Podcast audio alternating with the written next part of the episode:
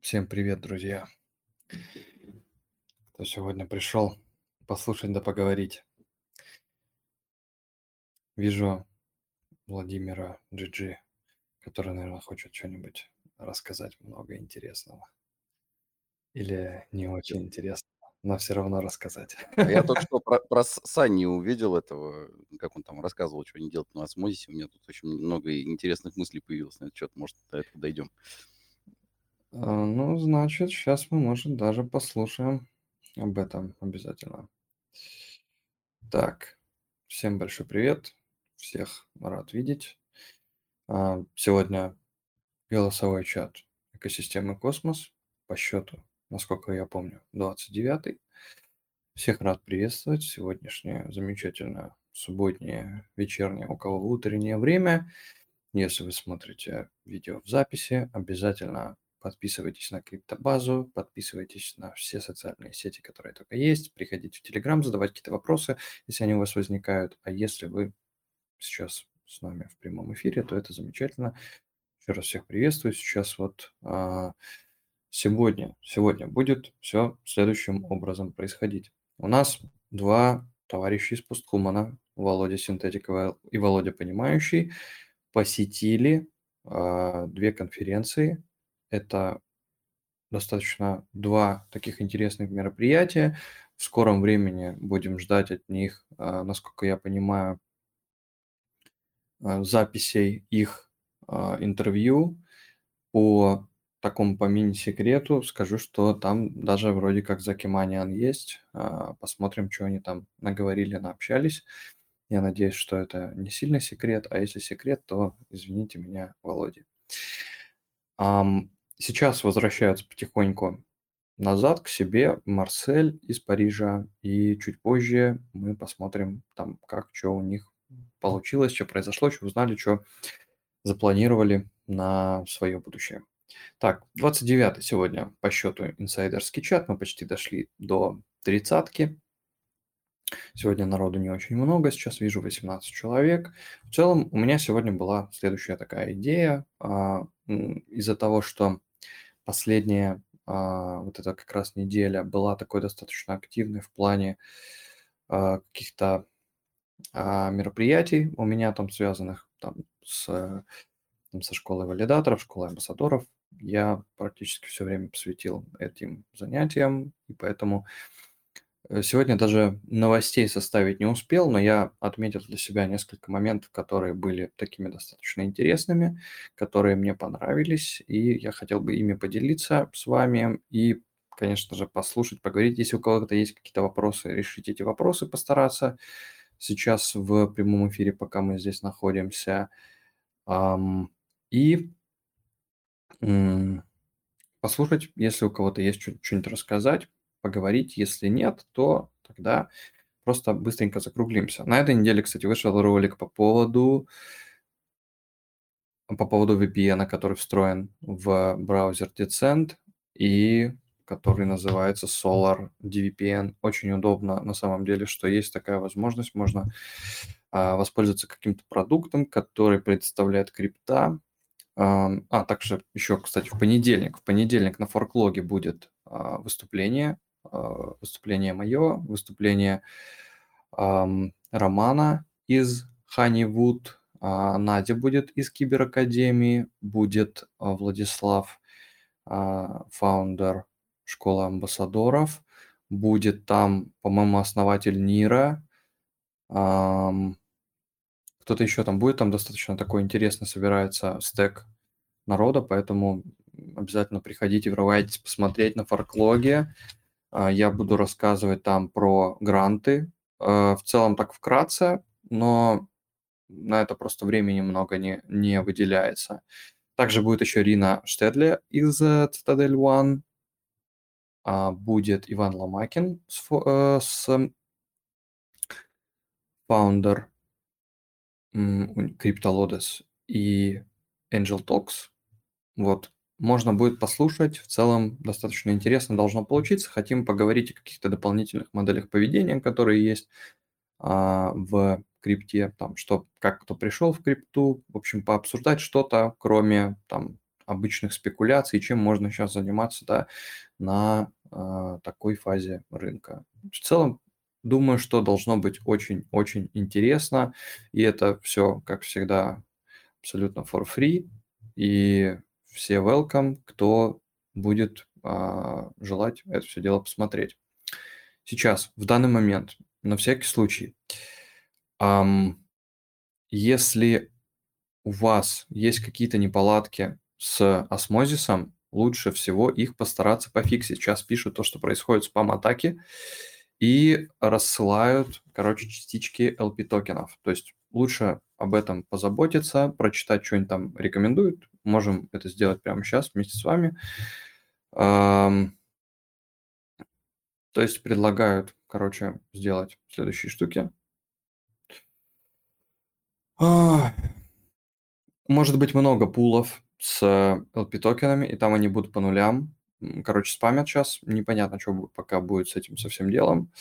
А, рекомендую сделать следующие вещи. Да?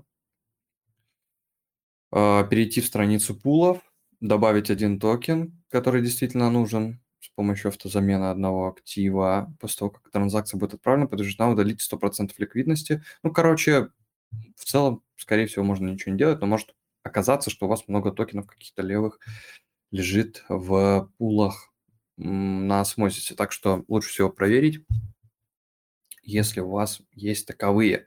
А если нету, то можете как бы особо в целом не париться. В целом осмозис уже достаточно длительное количество времени подвергается каким-то спам-атакам непонятным, но как бы условия нулевой комиссии э, такие, да, Маск продал битки 75%, если не все, не знаю насчет этого. У Теслы что-то уже не Diamond Hands, все, наверное, об этом слышали. Вот. Из э, интересного, да, что сейчас есть, у нас законнектились э, с космосом. Теперь на фронтире уже появился Polkadot, и можно токены полки покупать за атомы, если кому-то это надо, кому-то это интересно. Это, ну, такой типа как отметка, фаза, то, что соединяются, появился здесь эшелон, это тоже там новый блокчейн типа Evmos, но он как-то по-другому LVN какой-то, а, обернутый гламмер, а, мунбимовский и DOT, тоже через Moonbeam сюда притащенный. Здесь достаточно много токенов появляется. Будем посмотреть, что нам расскажут понимающие синтетикам, когда вернутся. Я думаю, что у них есть какие-то инсайды вообще по поводу всего космоса, я надеюсь. Вот, и будет интересно об этом, обо всем посмотреть, послушать. Возвращаясь к новостям каким-то. Прошу прощения, секундочку.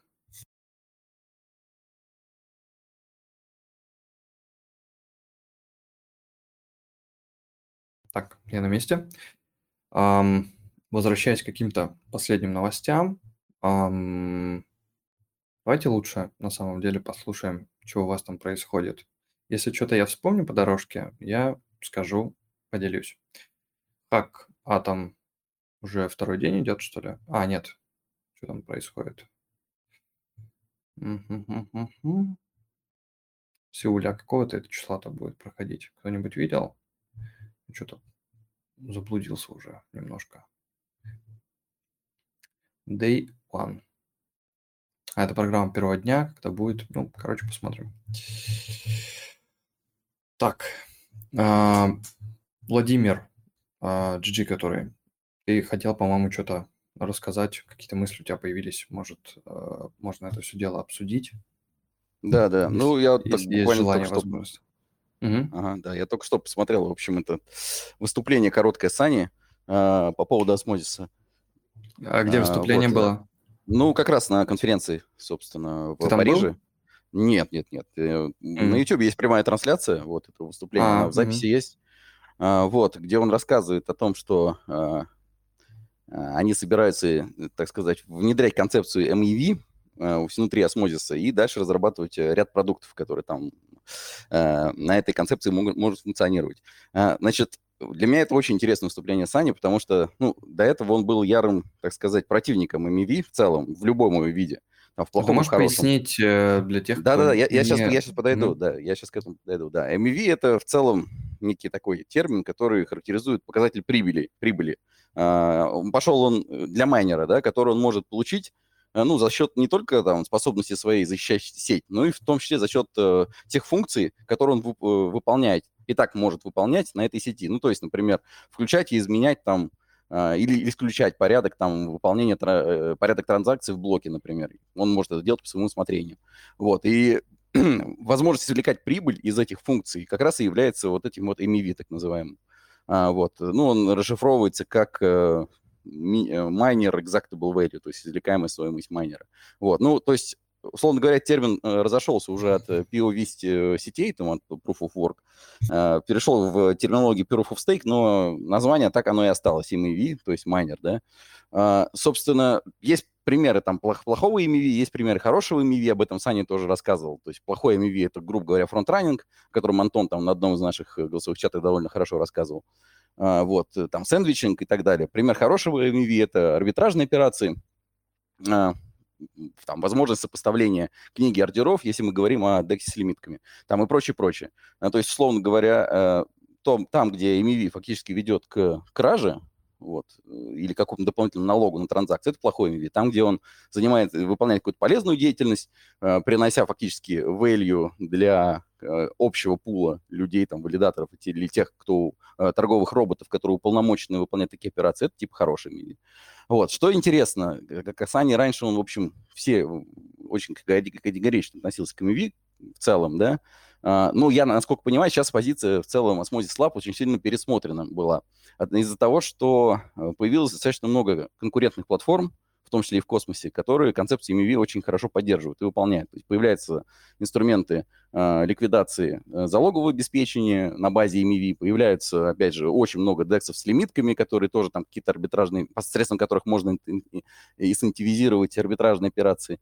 Uh, вот, и прочее, прочее. Видимо, они пересмотрели свою позицию, и вот так вот это было подано под соусом, что вот есть плохие MEV, мы против плохого MEV, а есть хорошие MEV, мы за хорошие MEV, и поэтому хорошие MEV мы будем, так сказать, поощрять.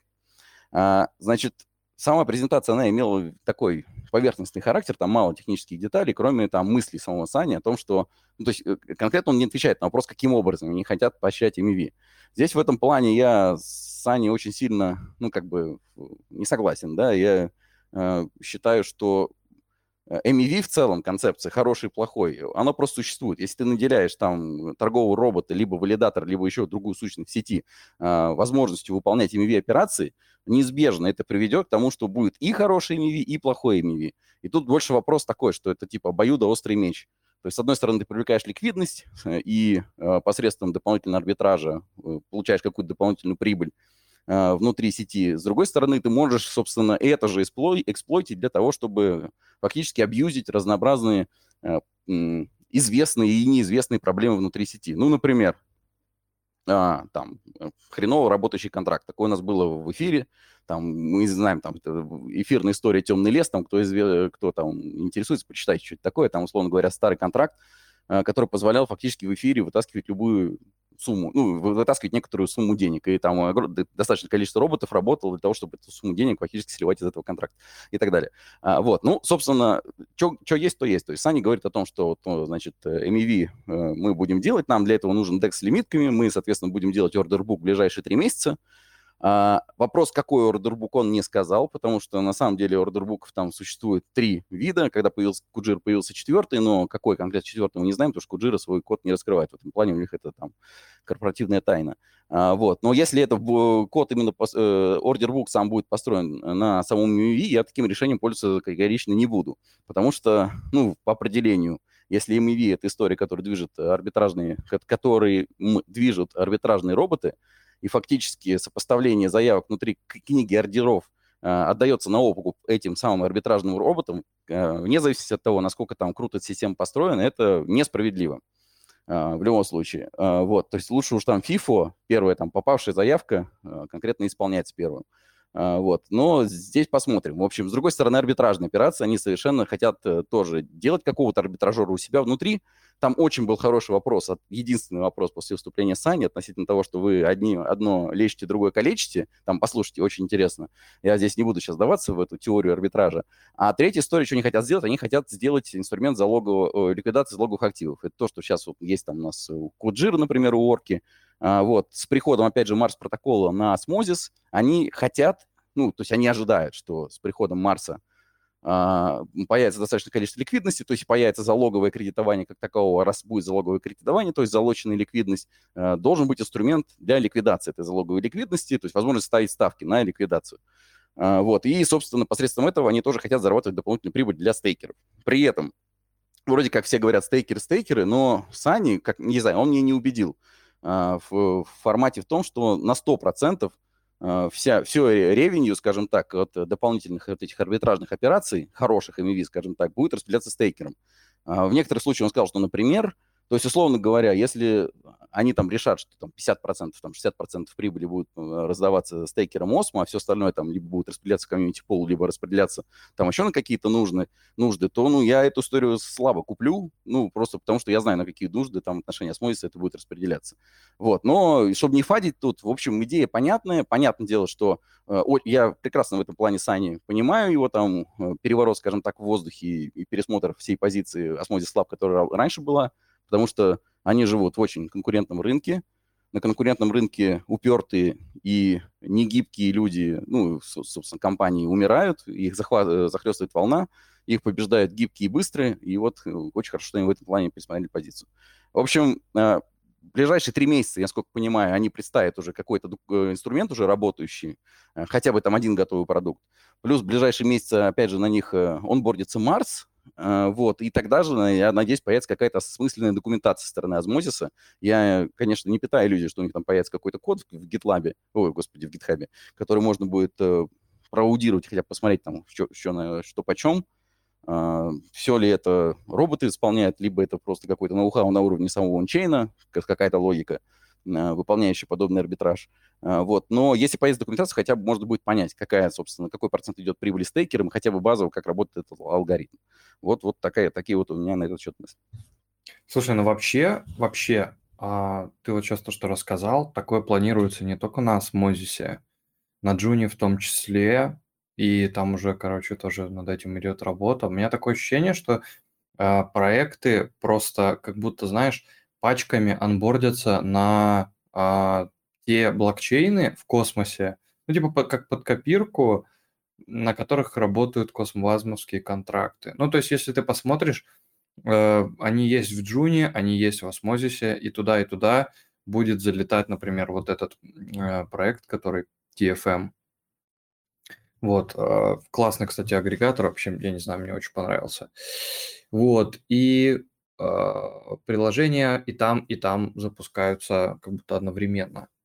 Посмотрим, посмотрим, как это будет. Но на самом деле, мне кажется, что а какой, ты думаешь, будет негативный эффект вот от этого, от всего? То есть как это они могут использовать против, эм, против сообщества, грубо говоря? Ну, тут негативного эффекта никакого не будет. То есть, э, чем больше продуктов, продукты здесь конкурируют между собой. Здесь вот не что иное, как конкуренция за ликвидность идет. А, чем больше внешних протоколов, в том числе из EVM, э, из, соответственно, эфира удастся привлечь фактически под эти задачи, тем лучше что, в общем, для, в целом для сообщества это только плюс. Любая конкуренция это только плюс, потому что на уровне большой, крупной конкуренции дорожаются лучшие продукты. Вот. Единственное, что в осмозисе, ну, я, опять же, может быть, Саня там дальше раскроет чего-то, но я не услышал от него, что он собирается привлекать какие-то дополнительные протоколы, например, из внешнего мира, из того же EVM. Например, у той же самой Куджиры, как я уже говорил, у нее прозвучало, что у них, оказывается, существует EVM-модуль, а, ну, фактически инструмент интеграции в виде очереди обычный, который позволяет э, очень легко интегрировать любой внешний EVM-протокол, работающий на виртуальной машине эфира, себя внутрь. А, вот, и фактически перенастроив э, поток заявок и управляя таким образом э, той ликвидационной ликвидностью, который, вернее, той, той, ликви, той ликвидностью, которая появляется после срабатывания триггера на инструмент или ордера работающем инструменте ликвидации. А, вот. И таким образом, в общем, позволяет очень просто и легко, в общем, всех, практически всех затянуть. Вот. Насколько я понимаю, Смозис ориентируется и опирается исключительно на надежду, что в Марсе зайдут, и Марс будет основным поставщиком э, залоговой ликвидности в этом случае, э, вот, и опирается в первую очередь на то, что у них уже сейчас достаточное количество ликвидности, даже на текущем рынке в осмодисе, и почему бы дополнительную копеечку за счет арбитража этой ликвидности не вытянуть. Вот как бы их, скорее всего, use case именно на этом строит. Если дальше в будущем у них им удастся привлечь еще кого-то, то, наверное, хорошо. Ну, он об этом тоже говорил. То есть, возможно, это будет там кросс-чейн инструмент. А, вот, так что, отвечая как бы на вопрос, да, для всех это будет хорошо, конкуренция всегда хорошо, то, что там появляется на Джуно, э, там на Инжективе, э, на Crescent е, там на той же самой Куджире, вот на Осмозисе еще там может кто-нибудь появиться, это тоже все очень хорошо. На Каве, кстати, тоже, да. Про Каву я, конечно, там последний раз фадил, но у Кавы там есть тоже в roadmap е, что они подобные вещи себя будут запускать. Вот. Чем больше инструментов, все лучше, значит, э, отвечая, наверное, не не на заданный вопрос, а зачем вообще все сейчас сюда ломанулись, а, у меня понимание очень простое. Все очень готовится к тому, что Федеральная резервная система не будет жестить с гиперинфляцией, Федеральная резервная система будет... А, Куда-сюда. Включит обратно печатный станок в ближайшее время. Вот, и именно поэтому снова вернется как бы бычий рынок, они вот, видимо, на это надеются. А, я как бы эти надежды слабо разделяю, я думаю, что бычий рынок у нас еще будет там, может, год, может, два, может быть, и три, а, вот, медвежий, а, но э, то есть, условно говоря, хотят все очень быстрого булрана с уже готовыми продуктами на старте. Когда вот сейчас вот они э, включат кран, там, не знаю, включат кран на бразботе, им эта ликвидность польется. Им для этого нужны работающие продукты, чтобы очень быстро заработать. Компенсировать все свои убытки, которые они получили там э, по падающих токенов на медвежьем рынке. Вот примерно, наверное, такое ожидание. Ну, а, а скип протокол не смотрел, вот я видел на космосе они делают какую-то даже хотят строить вокруг этого, там Джек Замполи там про них писал, там Гадикян тоже спрашивал в Твиттере, как его делегаторы относятся, относятся к тому, если он продаст свой мемпул. Это что только валидаторы смогут мэп делать, получается. Ну, как бы как майнеры, только тут майнеры это валидаторы. То есть это, возможно, дополнительная монетизация для валидаторов, как вариант, типа, если делегаторы не против, ну, основная масса, то, типа, отдал свой мемпул в работу, и падает дополнительная награда. Ну, Вряд ли это будет атаки а, на как, сеть происходить. Как, как, ты, как ты назвал протокол? Я не расслышал. Скип, скип протокол, скип мани, я скинул ссылки в чат. В чатике. Да, вот а. где-то уже там неделю в космосе, так в Твиттере вижу, обсуждения идут. Типа, как раз ты говоришь, что там Саня про это говорил, ну, как бы потому, что вот, видимо, это сейчас актуальная тема, и вот уже есть тот, кто это делает. Ну, я не знаю, ну, наверное, может, еще это в каких-то тестнетах тестируется. Ну, вот как бы есть уже те, кто хотят это строить. А, ну, ну я вижу, да. Ну, вот много продуктов, да. Говори. Ну да, я, я вижу, да, то, что они тут ориентируются. Да, я, я смотрел краем глаза, да, у них и правильно звучит, что они собираются там э, коллабиться со Смодисом на эту тему. Ну, возможно, просто будут строить там свой какой-то там протокол отдельно на их чейне, возможно, тоже реализующий какую-то часть этой э, функциональности. Надо понимать, что сам Осмодис, там, Осмодис Lab, он, судя по всему, не сильно заинтересован там в том, чтобы специально разрабатывать какой-то вот на уровне самого Осмодиса э, механизм он чейн вот этот вот. То есть он ожидает, что к ним придет достаточное количество э, систем, ну, то есть э, продуктов, проектов, да, которые будут им просто в виде там диапов там, или дополнительных протоколов имп, имп, э, реализовывать это. То есть, словно фишка самого космоса, да, заключается в том, что фактически валидатору можно любой, валидатору можно любое задание дать. Ну, то есть он может там, кроме валидации сети, например, как вот я рассказывал, DX, DY, DX, они же как бы задачи сопоставления э, ну, книги ордеров будут накладывать на валидаторов, таким образом децентрализи- децентрализируя эту историю. То есть можно валидатору вообще любое задание дать, чтобы он там любую логику исполнил на своей стороне и синхронизировал результат с другими валидаторами. То есть здесь как бы поле не паханное. Тут вопрос в том, что э, чем больше ты, чем сложнее механизм или алгоритм, который постоянно э, каждый раз валидатор выполняет с использованием чейн данных, тем больше требований к ресурсам самого валидатора, к нодам, да, и больше, собственно, требования к тому, чтобы эти данные постоянно продавались, то есть именно к тому, вернее, подавались, то есть именно к скорости работы валидатора, то есть там, видимо, будут какие-то там дополнительные ограничения, дополнительные требования к железу этого самого валидатора и так далее. То есть, словно говоря, ну вот видишь, все, все в эту сторону идут. Да, но мне кажется, если валидаторы будут делать плохой мэп, то это будет удар по их репутации, и сразу они начнут терять делегацию. Но если они делают это чисто на свои токены, как бы, то тут уже ну, как бы им не запретить, получается. Ну, Но если это г- там не так просто будет, если много валидаторов, ну, как бы хотя бы там сотня, там, с пропорциональным стейком, то взять и перейти и начать все блоки, типа, переделывать под, конкретный trade, но это тоже сложно очень, это же не hashrate, тут как бы чуть другой алгоритм, и тут сразу понятно будет, кто, кто типа, э, поработал, да, и тут уже сразу ну, начнется везде в Твиттере, везде писать, вот такой валидатор, он плохой, он делает негативный MEV, давайте вообще его выпилим везде, где только можно. Все скажут, да-да, поддерживаем, типа и все. Ну, тут еще, знаешь что, если это все-таки этот э, Гадиакан сказал э, со своим валидатором Notional, то здесь как бы, ну, он за свои слова отвечает. Пусть он там очень много негативит вместе с его приятелем, этим До- Доном Критониумом, к которому я очень-очень хорошо отношусь, но все равно он, в общем, свое дело знает. Тут недавно, знаете, была история с э, неким валидатором новым на Evmos е, которого зовут там Мо, у него там есть спе- специальный там э, канал, Да-да-да, он там, Твиттере, что-то он да-да-да. там м, вылетел Ну, куда-то. ну, коротко так рассказать. У него там он это поручил, конечно, стороннему лицу, э, поддержка этой ноды. То есть, условно, он там, они там э, вт- второй, один тот же скрипт фактически, ну, то есть у них был double signing, они тот же скрипт запускали на одной и той же ноде, ну, то есть чисто человеческий фактор. И все, это был hard slash. 5% срезали. А, Вот, э, соответственно, как- какой-либо компенсации, э, значит, э, не идет речи, судя по всему. То есть там идут э, э, толки о том, чтобы, ну, вот мы запустили нового валидатора, там, условно говоря, этот самый Мо, он человек не э, бедный, судя по всему, у него хватило лишних средств э, для того, чтобы Эвмос, э, своего собственного Эвмоса, чтобы э, новый валидатор вытащить в активный пул, вот, но, опять же, исходя из того, что он там пишет, ну, он не собирается компенсировать с лишних средств э, этот самый 5% слэшинга, потому что, видимо, это большой стейк. Поэтому там что-то хотят из новой, собственно, из будущей прибыли этого нового валидатора кому-то там постепенно, значит, э, компенсировать. Так вот, значит, причем здесь этот самый Гадикян?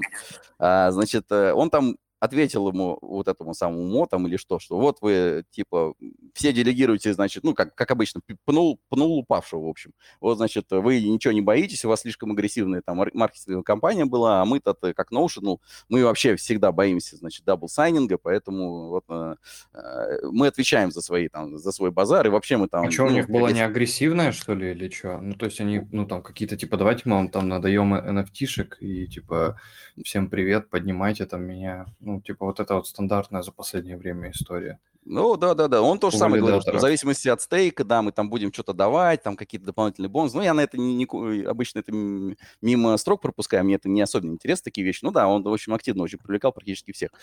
А, вот, ну так вот, и про Гадиакан, в общем, э, у них, в общем, очень уважаемый, скажем так, валидатор, пусть он там постоянно, там, если я неделю не вижу, что он там с кем-то с- срется из э, основателей Атома, вот, э, космоса, то, ну, это все, значит, неделя прошла зазря. Он вечно там, у него основная боль, что вот там вы ги- делегируете каким- каким-то валидатором а, странным, который вообще никакую пользу не приносит, который выставляет там какую-то заоблачную комиссию 20%. Вообще, кто это такие? Вообще, а мне вообще ничего не, не, не делегируйте. Вот, в общем, и на этом, в общем, обида идет. Вот, но сам он по себе как бы техни, технолог... ну, он, во-первых, контрибьютор, он разработчик, да, а сама его команда достаточно там профессиональная. Поэтому если они говорят о том, что мы можем там свой мепул каким-то образом использовать для каких-то вещей, то он, в общем, свои слова, я считаю, ручается. Здесь можно как бы его прислушаться к нему. Да, но тема слэшинга, кстати, тоже немаловажная, потому что, да, если валидатор там попадет на double sign, то как бы он может сказать, ну я же вам не обещал, типа, slashing восстанавливать. Ну просто есть как- такие как PostHuman, они восстановят из-за double sign даже, а другие вот как такие съедут просто с темы, подымут нового валика и все. Поэтому это важно выбирать, потому что тут, да, получается, ну, на кого попало там, нельзя делегировать, выходит, потому что может быть такой slashing и все. Потеря денег, и как бы с не по сути, будет спросить, скорее всего. Ну, так будет. У нас сейчас еще вот валидатор Brian Бро редкий раз пришел. Хотел что-то рассказать. Привет. Или э, послушать просто ворвался. В целом послушать, рассказать особо пока нечего. Э, Над продуктом, которым мы работаем еще пока в ранней-ранней бете. Верстаем, скоро покажем бетку. А у вас кто-нибудь из темы не был там в Париже? Нет, никто не ездил. Ну, это кировская конфа, как бы, поэтому никто и не ездил. А там же была еще какая-то две подряд. Там была Ну, FCC, который и еще какая-то. НИР был еще. Не-не-не, еще какая-то была прям вот, ну, то есть у нее название какое-то прям, не помню. Не скажу, нет, ладно. не ездили. Нет. Ну, там типа, где там Сани выступал, за Киманиан, там вот эти все ребята. Вот. ам, так. Так, так, так, так, так. Ну, это проблема, кстати, да. Очень много там валидаторов залетает и вообще очень быстро поднимают, на самом деле, наверх. Прям очень сильно быстро за счет каких-то интересных всяких штук, которые на самом деле не очень интересны. Там типа какой-нибудь там э, какие-нибудь NFT. Вот я там видел одного валидатора, у них там даже типа логотип нарисован, типа как-то через жопу. И в Мосгвардианс, что ли, там, ну, какой-то, ну, короче, смешной такой вообще кейсы там, типа, сминтите там, за кучу бабок э, наши NFT, которые там рисовали там, ну, просто там принт-скрин сделали что-то и начинают, короче, вот это продавать, блин, это вообще, короче, выглядит очень, очень печально. Вот. По поводу, по поводу фронтранинга, о, не фронтранинга, Мева. М, Посмотрим, что они сделают. Посмотрим, как будет на Джуне работать. Посмотрим, как везде будет работать. Но опять все упирается чаще всего в какие-то... Все уходит в какую-то, типа, как коррупцию, что ли. И потом надо опять разбираться, что-то с этим править. Постоянно какие-то изменения есть. Но хорошо, что они в целом а, есть эти изменения, и они постепенно приходят. А у Осмозиса продуктов тоже достаточно много ж планировалось в целом. Поэтому посмотрим, что они там тоже наделают. Ну, тут А, вот, э, тут вот с мемом-то все-таки, наверное, я еще, может, какую-то свою мысль выскажу. Э, Тут, конечно, опять же, апеллируя там Сани, конечно, можно там разделить хороший меф от плохого мева, но фактически, когда ты любой сущности даешь э, права, э, там, будь то валидатор там, или торговый робот или что-то угодно, управлять ончейн данными для того, чтобы э, выполнять любые там арбитражные операции там, или э, делать какие-то вещи, касающиеся там э, ликвидации ликвидности, ой, ликвидации залоговых активов или, например, сопоставления там э, каких-то заявок в какой-то там импровизированной э, книге заявок, э, неважно, да, просто фактически даешь возможность управлять, формально управлять э, ончейн данными. Э, Неизбежно, то есть э, большая часть людей, конечно, будут использовать, большая часть роботов тор- торговых систем будет использовать для хороших вещей, но э, очень сложно э, с, э, отделить плохих от хороших. Неизбежно будут там те системы, которые будут эксплойтить уязвимости. Это, ну, как бы так существует. Вот. То есть ты можешь там как угодно и инцентивизировать хорошее поведение и слэшить плохое поведение, но если с, там кост слэшить плохого поведения, в общем, э, не будет перекрывать потенциальных там э, прибыли, которые можно получить за счет плохого поведения, ну, оно неизбежно будет. Вот. И именно поэтому я, конечно, Сани прекрасно понимаю, что раньше они там исключительно нет-нет, они даже про книгу этих ордеров никогда не говорили, ордербук, что никогда не будет на смосе. Вот как бы никогда не говори ни- никогда. Вот, видимо, как бы рынок э, все ставит на свои места. Но еще вместе с этим же они же сделали э, такие, как я такого до них не видел, может кто-то из вас видел, э, сделали э, суперфлюидный стейкинг. Вот, это же, ну, что-то в целом принципиально похоже на что-то другое, что-то необычное, да, ну, или представленное, ну, в каком-то другом ракурсе, то есть это типа ликвидный стейкинг наоборот. Вот, и может у них тоже что-нибудь получится вот такое, типа, интересное, а, потому что они же, ну, планируют, да, там как-то... Они же обновляют, получается, э, сам по себе proof of stake, на мой взгляд. То есть если э, я как бы ошибаюсь, то можете меня а, попробовать поправить, да, но а, они- вот пока идет вот это вот развитие, да, delegated proof of stake, он там мутирует, меняется, да, в зависимости от каких-то сложностей, э, с- ну, которые в процессе а, работы с этим, с, э, там, сталкиваются, в общем, а, юзеры, валидаторы, делегаторы.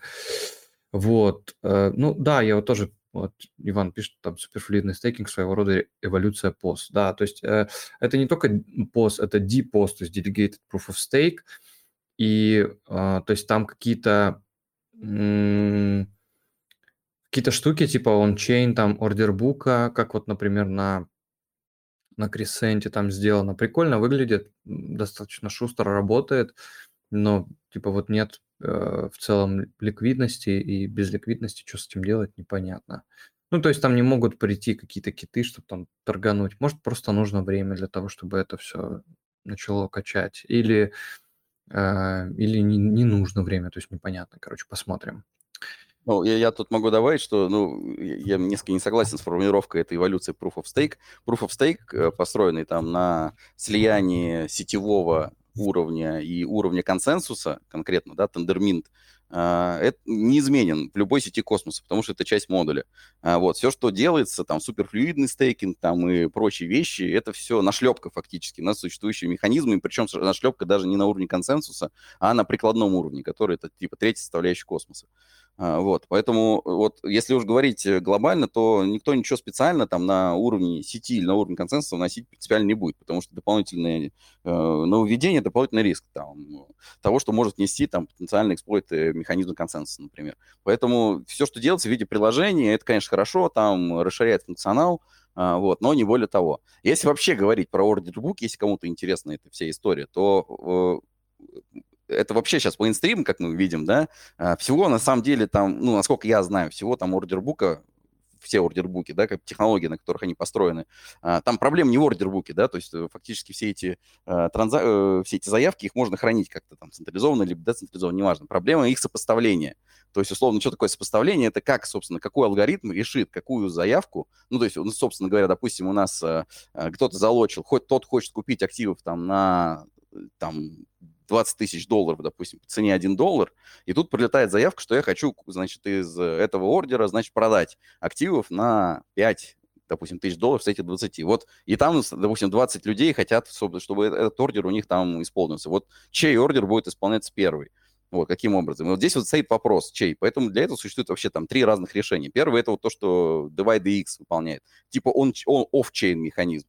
Есть они вот когда придут на космос, они будут делать э, совершенно не, на, не, не, не он-чейн, а оф-чейн механизм. То есть они, собственно, то, что я уже когда-то писал, они сделают отдельный э, какой-то модуль сопоставления книги посредством валидаторов. То есть каждый валидатор будет отдельное задание, каждый валидатор будет фактически выполнять работу каждый раз по сопоставлению, значит, ордеров в, ордер, э, в книге ордеров и синхронизация этих ордеров между другими валидаторами. Вот будет типа такая дополнительная, значит, дополнительная задача фактически у всех валидаторов. Значит, это это, это история такая, она относительно просто реализуемая, но при этом э, ну, ее полноценно децентрализованной назвать сложно, потому что все-таки здесь можно там э, как бы упереться в какой-то эксплойт или, например, плохо работающий такой механизм. Вторая история, это вообще тупая самая история, это FIFO, то есть первый вошел, первый вышел. Вот кто первый подал ордер, тот и ордер будет первым выполнен. Здесь вообще, здесь думать вообще ничего не надо, и большая часть а, алгоритмов, э, на которых построены ордербуки, там DEX Limiting, как раз построены на FIFO.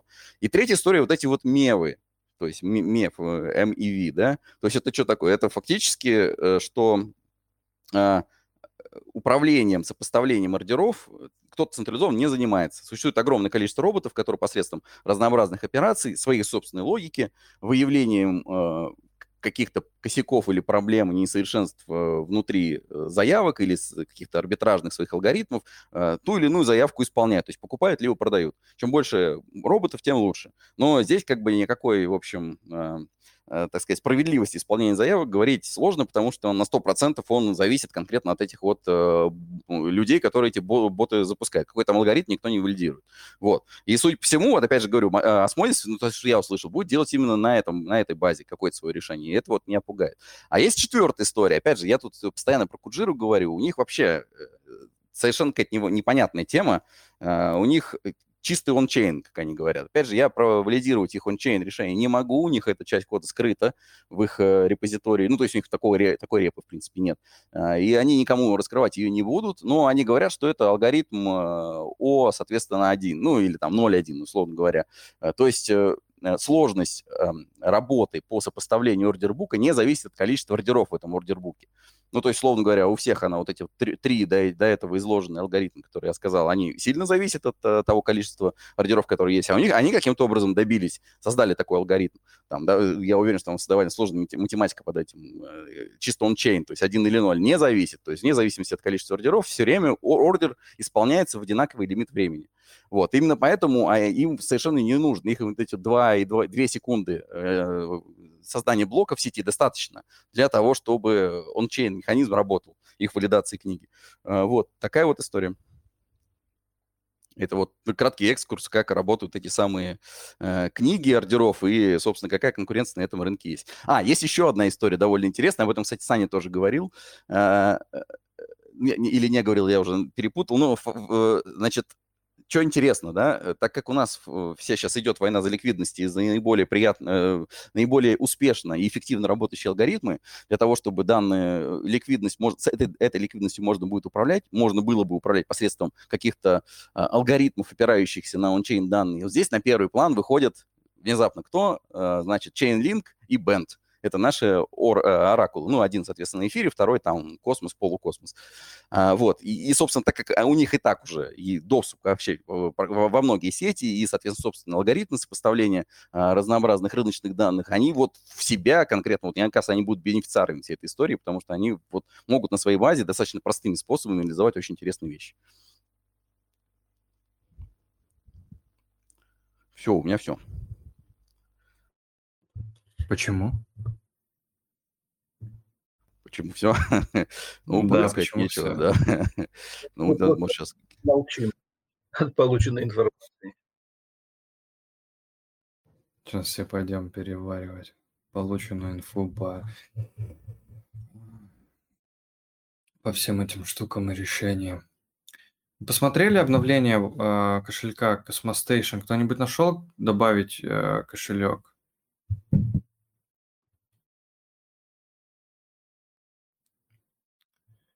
А по поводу, кстати, суперфлюидного стейкинга, я, кстати, тоже не видел, я только видел то, ну, то, что есть на уровне их документации. Ну, то, что там не документации, просто статейки в, в медиуме. Сейчас не буду пытаться даже да, Валерий, прочитать. Можно как раз в продолжении того, что говорил, то, ну, писал точнее тоже, вот, реально читал эту статью, там просто описано обычным обывательским языком, ну, типа, хоть больше процент стейкаете э, через суперфлюидный стейкинг, ба-ба-ба, LP-токены уходят там валидатору, и получается дополнительный как бы прибавка к APR. Вот. А по факту вот что происходит с этим? Это токен разворачивается или это как-то крутится на бэке осмозиса, и что у тебя просто циферки эти рисуются в плюс к стейкингу? Вообще я не, я не знаю, мне, мне кажется, что типа а, оно как-нибудь считается таким образом, что берется типа как будто доля из какого-то там, ну или supply, или еще как-то типа в эквиваленте там что-нибудь замораживается, еще ну, что-нибудь такое, короче. Не знаю, я с технической точки зрения не подскажу здесь точно. Если кто-то с этим а, разбирался, может, подскажет. В кошельке в Cosmostation... Может, вот Антон в курсе. Или нет. Антон вообще здесь не присутствует, он в чатике пишет, у него творческая пауза. Вот. А, Илья Мегатом нашел, заморочили, все как честно.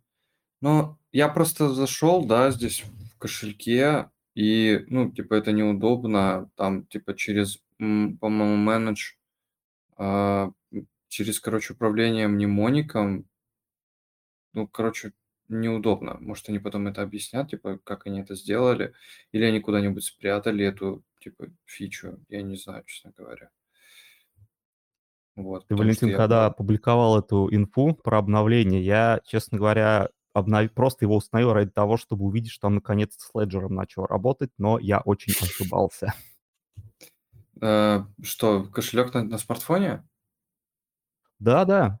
Keplr же, он даже с NanoX работает по Bluetooth, вообще все супер круто, а тут я думал, ну, блин, наконец-то основной как бы альтернативный кошелек, который считается более лучшим для мобилы, нежели Keplr, начнет работать, тогда я в мобильный, ну, скажем так, на телефоне на него бы перешел, но нет. Не пришло время, значит, еще. Так, у кого-нибудь есть что-нибудь рассказать, поделиться или спросить, пока здесь есть? Тоже не хочется все время говорящей головой висеть. Или молчащей головой. Когда как получается.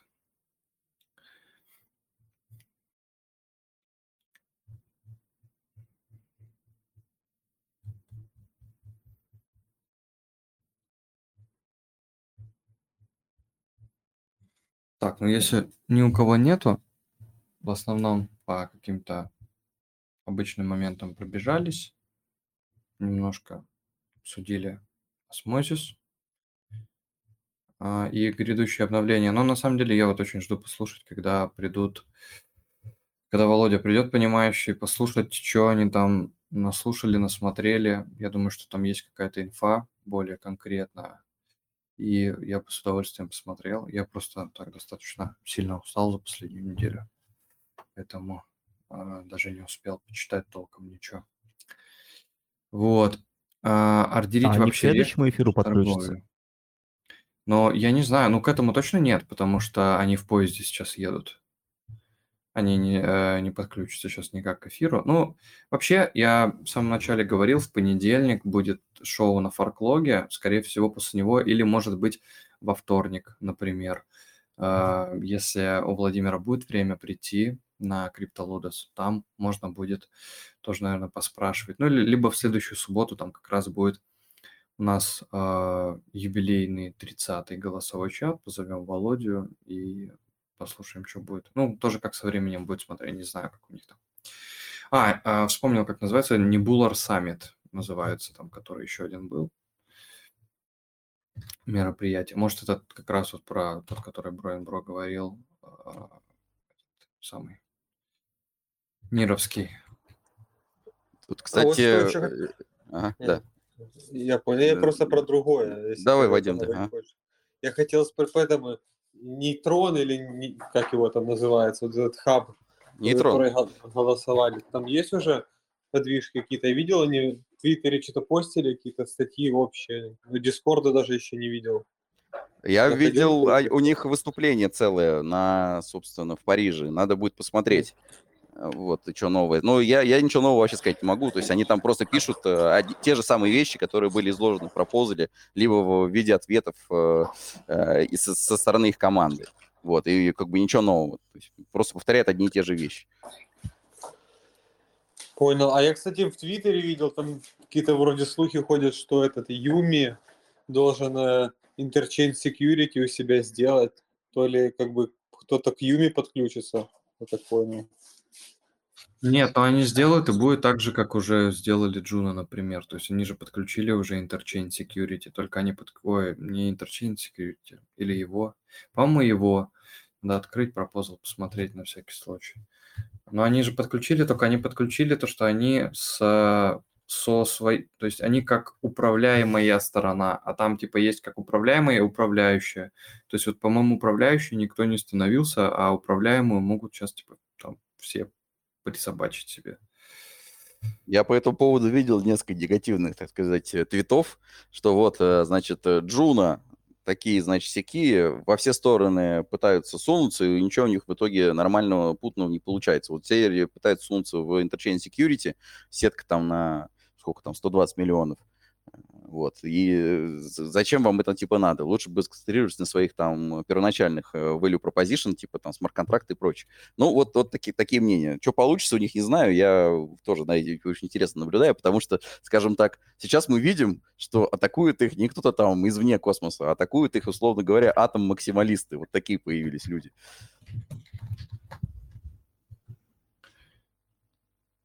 Ну, мы со своим voting power можем сделать немного. Что можем, то обязательно делаем. Сейчас, кстати, вот голосовалки идут активные. Джуна увеличить validator set до 150. И governance депозит еще тоже увеличить до 3к, по-моему. Тут э, вот э, этот... А, до, до э, 1000, до к- 1000. к- Криптодед написал, что типа э, зачем нам вообще эта торговля, да, это все ордербуки, все такое. Так сказать, дело молодых, а нам надо, типа, что-то более стабильное заниматься, да, мы же, типа, стейкеры, холдеры. Я полностью поддерживаю, я вообще э, про трейдинг здесь говорю в контексте в том, что а, любой подобный механизм, на меф построенный или на чем угодно, он а, создает а, для L1 сети, вот именно L1 сети, а, прекрасный incentivize для стейкеров в этом плане, исключительно в этом плане, потому что появляется огромное количество роботов, которые, ботов, да, которые генерят огромное количество транзакций, а каждая транзакция – это комиссия.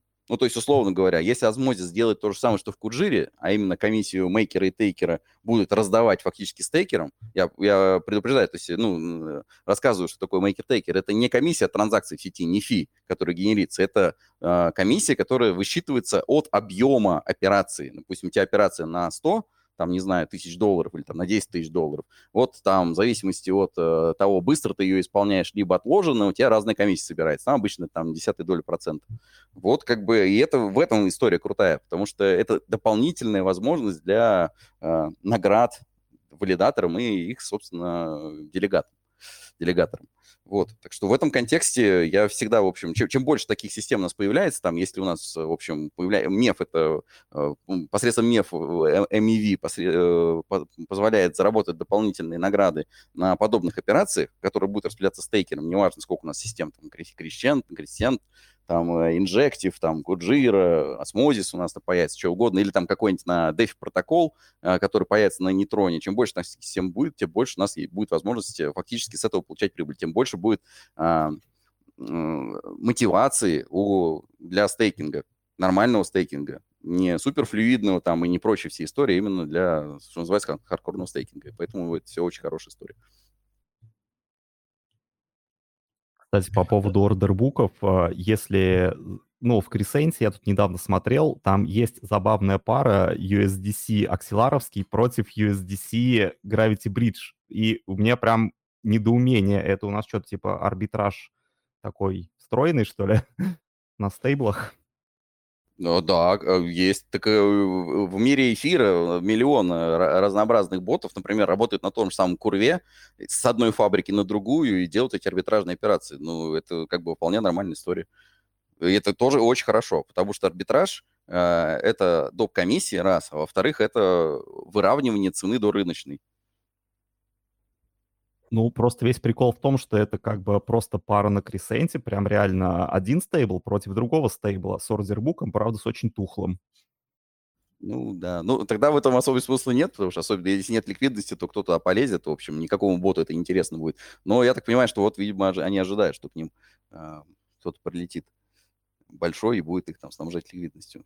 В целом, ну, я, то, что я говорил до этого, все готовятся к тому, что вот э, будет булран, сейчас все зальют, значит, э, сейчас все делают, э, значит, все вот эти вот э, дырочки в эфир для того, чтобы к ним пришли, соответственно, жирные эфирные э, контракты, вернее, эфирные протоколы со своими... Откуда такое вообще предположение взялось? Оно чем-то обосновано или... Ну, ну, это видно просто, да, это, не, ну, специально это никто не заявляет, но это видно на предмет того, сколько у нас сейчас фактически сетей в космосе открывают доступ в эфир разнообразными средствами и технологиями. Вот. Мне кажется, Либо это вообще портиру... старая типа штука, которая называется типа давайте EVM совместимость сделаем. Что тут нового вообще не знаю. Ну, делается это вот еще для этой задачи. То есть никто не хочет там облагородить эфир или там что-то еще, или пользователей затянуть. Все хотят ликвидности. Потому что, ну, ликвидность это кровь. Э, и не только DeFi, а вообще в целом сети потому что, как бы, ну, и в целом от ликвидности очень сильно зависит э, то, за, хотят ли валидаторы, заинтересованы ли валидаторы будут валидировать сеть через три года, например, или четыре года, когда закончится инфляция когда просто невозможно будет продолжать печатать этот самый токен, бесконечно это, конечно, продолжаться не может. Поэтому вот, э, как бы, я думаю, что часы, ну, большей части, части сетей, которые сейчас работают, а, в которых в, механи- в токеномике заложена инфляция, они неизбежно, у них часики тикают. То есть они понимают, что если они сейчас в ближайшее время там не создадут что-то более-менее стейбл, то через какое-то время, ну, просто будет неинтересно их сеть валидировать. Ну, так она надолго растянута достаточно, там лет по 10 минимум. Ну, я не знаю такое, то есть э, мы знаем про этот э, усреднение там или утройнение, которые есть в осмозисе и которые тянут на себя, в том числе логику разные сетки. Есть история, например, с Эвмосом, э, логарифмической, кажется, шкалой э, э, печатания дополнительных, э, митинга дополнительных токенов Эвмос и так далее. То есть все имеет свое окончание. То есть, ну, я если вы мне покажете там протокол, который более-менее нормальная токеномика и нормальная инфляционная модель, которая растянута на годы, ну, кроме если это не атом, конечно. Вот, и, собственно, тогда, да, может, я обращу внимание. Но большая часть из того, что я вижу, это прям реально просто точка отсчета. Ну, у осмозиса, на 9, у осмозиса на 9 лет таймер, то есть прошел год, 8 лет осталось. Да, то есть на 8 да, лет да. растянута вот эта токеномика. Но э, в целом это что-то такое, типа, грубо говоря, далекое и неизведанное, потому что откуда вообще кто знает, как будет себя вести э, Proof of Stake через такое количество времени и вообще будет ли Proof of Stake через 9 лет. То есть это, я, я не думаю, что прям работают непосредственно именно над этим вопросом. Может быть, работают, но мне кажется, что думают, типа, вот как раз о чем ты говоришь, типа, там, побыстрее там подзаработать бабок, если все как бы об этом беседуют, да, типа все, все хотят привлечь ликвидность, но не знаю, короче, вот как-то так. Поэтому мне очень нравится Сайбер, потому что... Ну, кстати, Валентин, по поводу ликвидности, я, наверное, с Владимиром частично не соглашусь. Наверное, все ждут не булрана, а все ждут все-таки прихода DYDX полноценного, чтобы с него отщипнуть себе, потому что, ну, наверное, по логике э, проще арбитражить в одной экосистеме, и поэтому то, что будет куплено на DYDX, ну, возможно, перетечет и на другие DEX.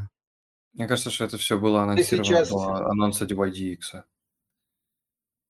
Все сейчас как раз и развивают ордербуки, я смотрю, один за другим. Потому что если DYDX придет, то ордербуки всем очень понадобятся там дополнительная комиссия с мейкера тейкера они еще будут зарабатывать, если часть с DEY DX перейдет. Поэтому ордербуки это такой сейчас трендик такой, как я посмотрю, в разных их ипостасях. Не, ну так раньше же не было ордербуков, то есть их не было вообще нигде. Есть сетки, которые работают вот на, на эфире, они там начали, в каком они, в прошлом году, что ли, начали такие. Вот у нас есть теперь ордербук, то есть у нас есть ордербук, там мы добавили лимитные ордера. Сейчас оно появляется на космосе в сетках, ну, типа в самостоятельных сетках. И... Не, ну это как бы да, это нормальная тенденция, просто ордербуки позволяют еще и зарабатывать. То есть помимо того, что там стейкинг, инфляция и так далее, ордербуки конкретно вносят э, нормальную крипту а, создателю. Ну, создателю, либо тем, кто там валидирует, как в Куджире. Ну, то есть продолжается в целом просто типа спекулятивная история, что типа торговля для торговли. Ну, и тут э, вообще, кто, кто вам сказал, что Divide X будет заинтересован какие-то партнерские отношения делать с другими сетями, кос, кос, с другими сетями космоса, с другими протоколами, которые на нем строятся? Кто вам сказал, что клиенты текущие э, Divide X заинтересованы будут ликву нести, там тот же осмозис, что-то свапать в космосе? Это совершенно неочевидная история. Я уже много раз повторял о том, что Divide X решает свою собственную проблему масштабирования, и только ее. Он ни в чем не заинтересован, кроме привлечения дополнительных клиентов. А, отщепнется ли какое-то количество клиентов в космос? Да, значит, э, в основном они, это, конечно, люди эфирные, да? А, возможно, да. Возможно, да. Большое это будет количество, я сильно сомневаюсь. Поэтому мне кажется, что, в общем, многие сети это понимают и в первую очередь э, рассматривают не какие-то там airdropы, которые потенциально, ну, там, с неба свали, э, валящаяся манна, э, который принесет э, DIDX, а в первую очередь там проактивно пытаются выстроить отношения с теми протоколами, которые существуют сейчас э, в эфирном мире, в первую очередь, потому что там до сих пор еще очень много ликвидности. Ну, отщипнется, не отщипнется от самого, D, то есть сам этот DY, DX, конечно, какие, зачем там аирдропы какие-то им еще, они так хорошо стоят. Просто ордербуки на других сетях в космосе, ну, арбитражить кто-то может, то есть часть, что-то еще, кому-то где-то удобнее, то есть, ну, чуть-чуть от DX, DY, DY перетечет в сеть космоса. Там даже, я бы даже сказал, то, что небольшой частью будет являться для Divide X, для какого-нибудь Криседа, там будет э, значительной частью. Или, ну, не знаю, сейчас, может быть, даже для Куджиры, потому что что-то там сейчас дефицит ликвидности на самом деле. Мне еще очень тоже хотелось бы пообщаться с э, разработчиками, которые занимаются крисентом. То есть, на, ну, что они вообще хотели сделать вот этим крисентом? Что они планировали, как они планировали, для чего они планировали свою сетку всецело. То есть, если это, ну, короче, мне кажется, что просто столько ликвидности нет в космосе, чтобы столько дексов разворачивать, блин. Нет, О, чтобы... ты прям совершенно да. точно говоришь. Совершенно, я прям три, двумя руками за то, что ты говоришь. Э, совершенно это не надо. То есть бессмысленно городить э, дексы без э, понимания того, зачем ты это делаешь.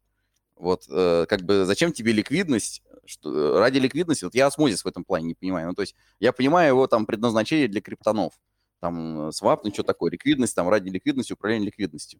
А, я чуть больше сейчас понимаю Смозис после того, как они заявили, что они собираются конкретно еще сильнее защищать свою сеть, то есть сделать синтивайз для стейкеров посредством там внедрения механизма МЕФ, то есть лучшим, более эффективным управлением самой ликвидностью. Но если на этом все становится, для меня история со Смозисами, ну, со Смозисом будет выглядеть очень печально. ну, просто потому что реально какой-то цели дальше с этим что-то делать нет. Поэтому я буду продолжать говорить, что я в целом очень сильно булишь в отношении Куджиры, потому что у них как минимум есть вижен. А, они делают э, свой, сделали свой фин, вот этот свой DEX с лимитками, они сделали свой инструмент ликвидации, они делают свой кошелек не для просто так, а делают его по одной простой причине. Они собираются а, полноценно их связывать между собой для реализации задач связанных с э, децентрализованной электронной коммерцией, предоставлением конечным услугам, конечных услуг населению, то есть именно тот самый масс adoption, о котором все говорят, но никто не делает. А, вот, и, собственно, тут альфа есть, я тут недавно послушал этот, э, собственно, на Friends валидаторе э, рассказ этого Доува.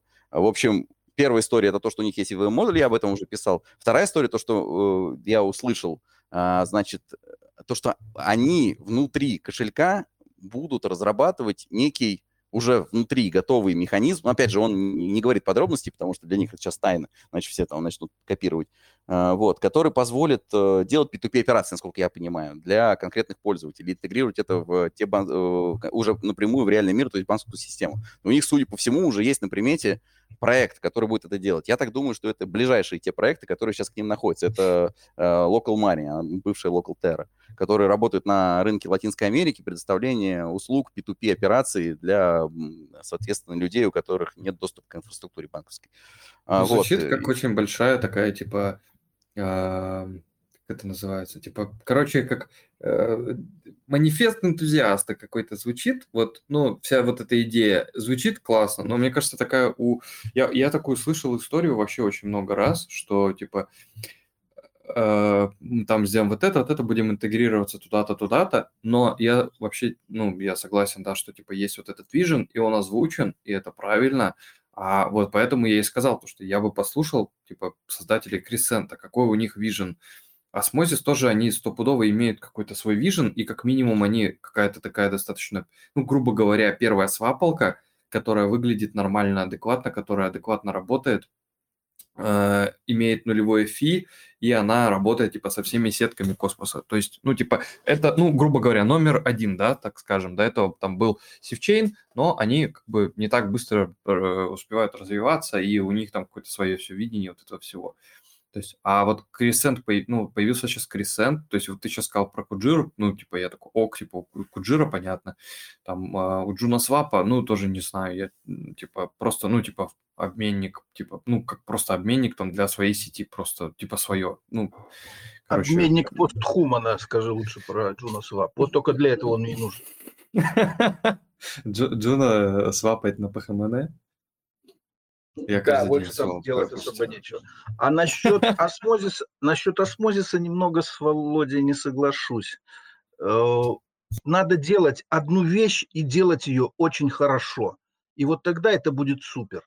Если сейчас, с моей точки зрения, осмозис в себе накидает еще ордербуки, супер-пупер флюидный стейкинг какой-нибудь, еще какую-нибудь ботву. Ну, это точка уязвимости увеличивается, точка уязвимости. Эксплойты, как ты говорил, везде смогут проникнуть. Вот хорошая свапалка, прекрасная, нулевое фи, много монет, хорошая ликвидность. Что еще надо? Вот зачем там ордербуки? Ну, ну или... я, я, я объясню, зачем это надо. Потому что это надо только тебе и нам, всем, кто здесь в чате присутствует. А больше никому это не надо потому что это как бы с точки зрения обычного человека норме. Это просто торговля воздухом, фантиками, там, неинтересная история. Мы же про масс adoption все-таки говорим какой-то. Вот, и поэтому, ну, инту... манифест энтузиазма, э, энтузиаста может быть, да, может быть, но при этом, как бы, в отличие от многих сетей в космосе, за которыми там я достаточно наблюдаю, тот же самый Кавы, там э, Сивчейна, например, там Инжектива и вот этих всех вещей, я, опять же, вижу, что много чего хотят и много чего предлагают и пытаются что-то реализовать, но вижен и результат я не вижу. В отношении Куджира результат я вижу. Они то, что говорят, они делают. Они сказали, что мы задеплоимся в два месяца на новой сети в космос. Они задеплоились за два месяца. Они сказали, что они внедрят э, фин и реализуют совершенно полностью э, ордербук, отличающийся от всего остального. Они реализовали. Они сказали, что они сделают ближайшие там три недели после запуска и, э, запустят свой ликвидационный инструмент, они на следующей неделе его запускают. То есть, условно говоря, они говорят и делают. Они говорят, что, э, соответственно, подготовят там, э, вернее, запортируют ряд команд на свою платформу. А у них уже там четыре команды собираются на них разрабатывать свои вещи. Да, у них permission, соответственно, Cosm, о, вернее, этот, господи, SDK, permission, то есть э, нельзя, просто команда не может прийти и начать у них разрабатывать, как, например, есть в Juno. В Juno кто угодно может прийти и любой смарт-контракт там э, нафигачить, вот, э, на свой страх и риск. А у них это нет. Соответственно, каждая команда приходит и дается доступ к инструментам разработки исключительно по пропозалу, по governance decision. Вот, то есть они поэтому в этом случае не быстрые, но они свои дела как бы делают. И плюс к этому, насколько я понимаю, будет анонсирована глобальная маркетинговая программа, как бы кто к маркетингу не относился. Но маркетинг – это в том числе э, привлечение ликвидности. Поэтому, ну, я, например, опыте очень хотел бы то, то, то же самое, там, Crescent, например, послушать, там, или Injective, да кто угодно. И тот же Osmosis, например, неплохо было, чтобы понять вообще, куда они собираются развиваться, кроме как э, продолжать быть инструментом для тех же самых криптонов, и более ни для кого.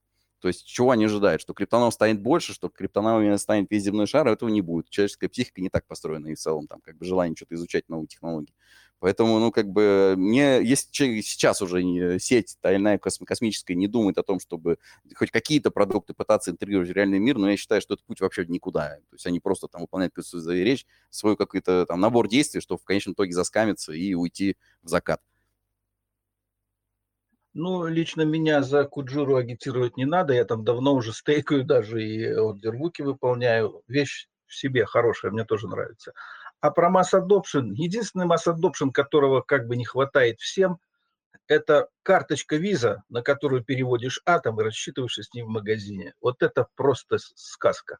Раньше был такой сервис, Coinsbank, помню. Карточку завел, на карточку перечислил биткоины, эфиры и так далее – и рассчитываешься в магазине. Они лежат в виде эфиров и в виде биткоинов, а тратятся в виде той цены, которую в магазине списывается по текущему курсу. Вот этого не хватает. Было бы это, было бы сказка. Но это регуляторы не дадут сделать пока. Ну, я единственное поправлю, не карточка виза. Должна быть своя собственная децентрализованная платежная система. Вот, как бы, и никакая не виза, а, собственно, там, пластиковая карта, либо виртуальная карта напрямую там, не знаю, Ямани, неважно, как назвать эту внешнюю платежную Виртуалки систему. Виртуалки вполне достаточно будет. У всех не смартфоны есть. Ну да, да, тогда... да виза это я так. Вы поняли, да. о чем я. Да, ну вот, Виза да, это, это прямоугольник из пластика. Да, это золотой ну, есть... или, э, или платиновый, желательно.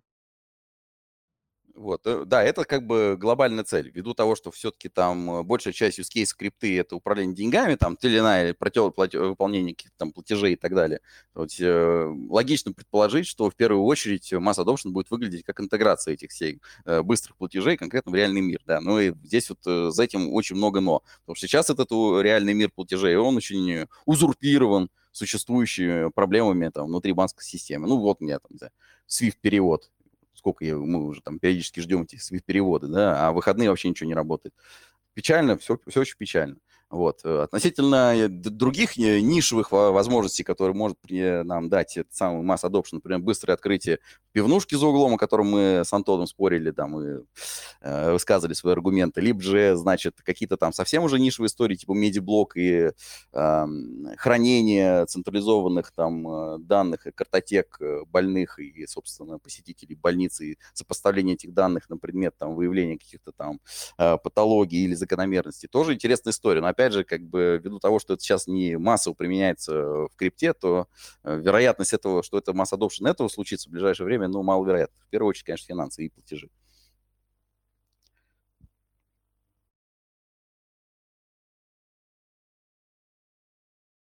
Да, кстати, Владимир, ты говорил по поводу P2P э, на Куджире.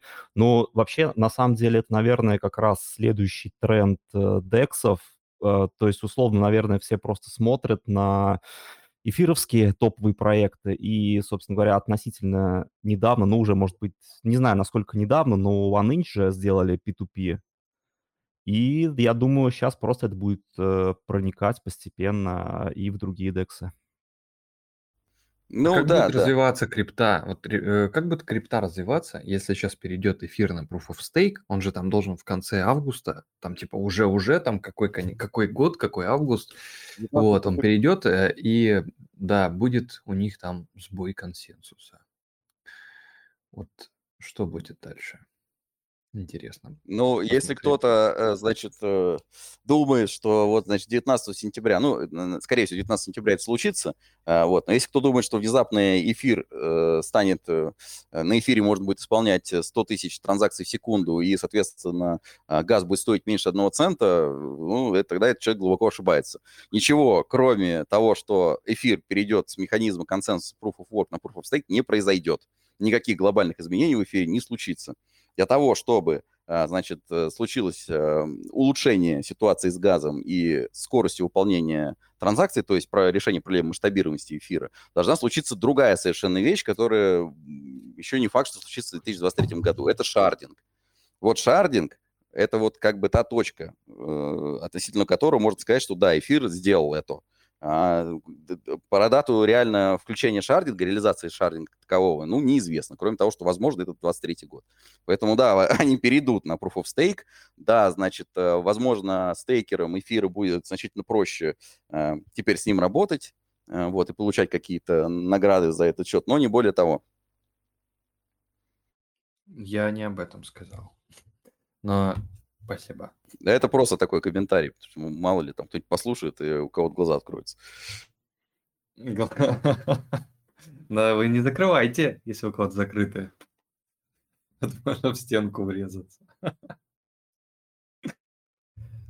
Так. А, та-та-та, револют, ла-ла-ла-ла-ла. Это же еще и протоколы должны переехать. Это ж те протоколы, которые сейчас работают на эфире, они не, не смогут вот так вот переместиться на шардинг, даже если его ведут. Это надо, чтобы заново считать, запускались и мигрировали. Тут, мне кажется, отдельная экосистема будет строиться вверх эфира второго, а вот эти проекты, которые на первом, ну, как бы они, наверное, останутся на первом. Не выключают ну, эфир ну, Супер классик или эфир традиционал или что это будет? Это будет эфир, как бы, ну там, скорее всего, типа, как бы шард будет этот вот останется старый, как бы. Ну, она останется. Proof of Work шард, он так и будет существовать в виде отдельного, там, скажем так, э, набора валидаторов, ну, в данном случае майнеров, да, которые будут э, обеспечивать безопасность. Отдельно кусочек эфира будет в виде там Proof of Work существовать. Касательно того, что переедет протокол или нет, я уверен, что э, со стороны протоколов, э, ну, то есть команда эфира, она не просто так все медленно делает. Вот. Она делает это все для того, чтобы какие-то накладные расходы тем системам, протоколам, приложениям, роллапам, которые на базе эфира построены, ничего не пришлось сделать для того, чтобы адаптироваться к новой среде. Иначе просто они съедут там в тот же самый космос. Кому это интересно? Плюс, э, э, как вы понимаете, огромное количество реального мира сейчас крупных организаций работает на базе эфира. Ну, например, там а, Amazon, а, там Google, да, имеет свои там эфирные блокчейны. Там, там с десяток, там, ну, несколько там десятков э, реально крупных организаций используют эфир Enterprise, так называемый там Ethereum Enterprise. Это набор, а, скажем так, эм, гайдлайнов для того, чтобы объяснить крупным организациям, как строить свой бизнес на эфире. Вот такая вот история такая.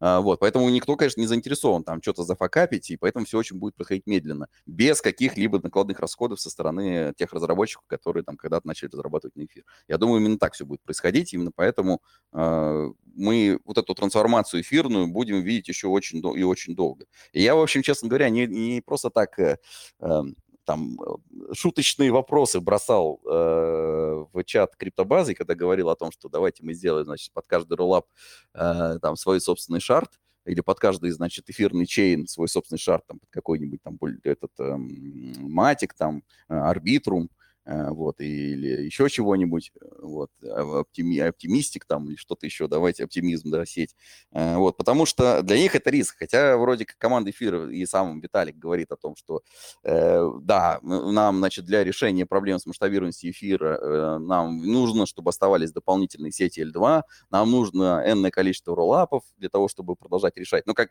правда заключается в том, что как только шардинг заработает, и как только шардинг начнет а, так сказать, завоевывать какую-то популярность, необходимость в вертикальном масштабировании, ну, будет постепенно уходить. А, вот. И здесь э, вопрос, как бы, кто первый поймет, что, в общем, в, игра не стоит свеч, скажем так. Это я все-таки адресую этот вопрос больше к L2 сейчас сетям и тем рулапам, которые на базе эфира разрабатываются.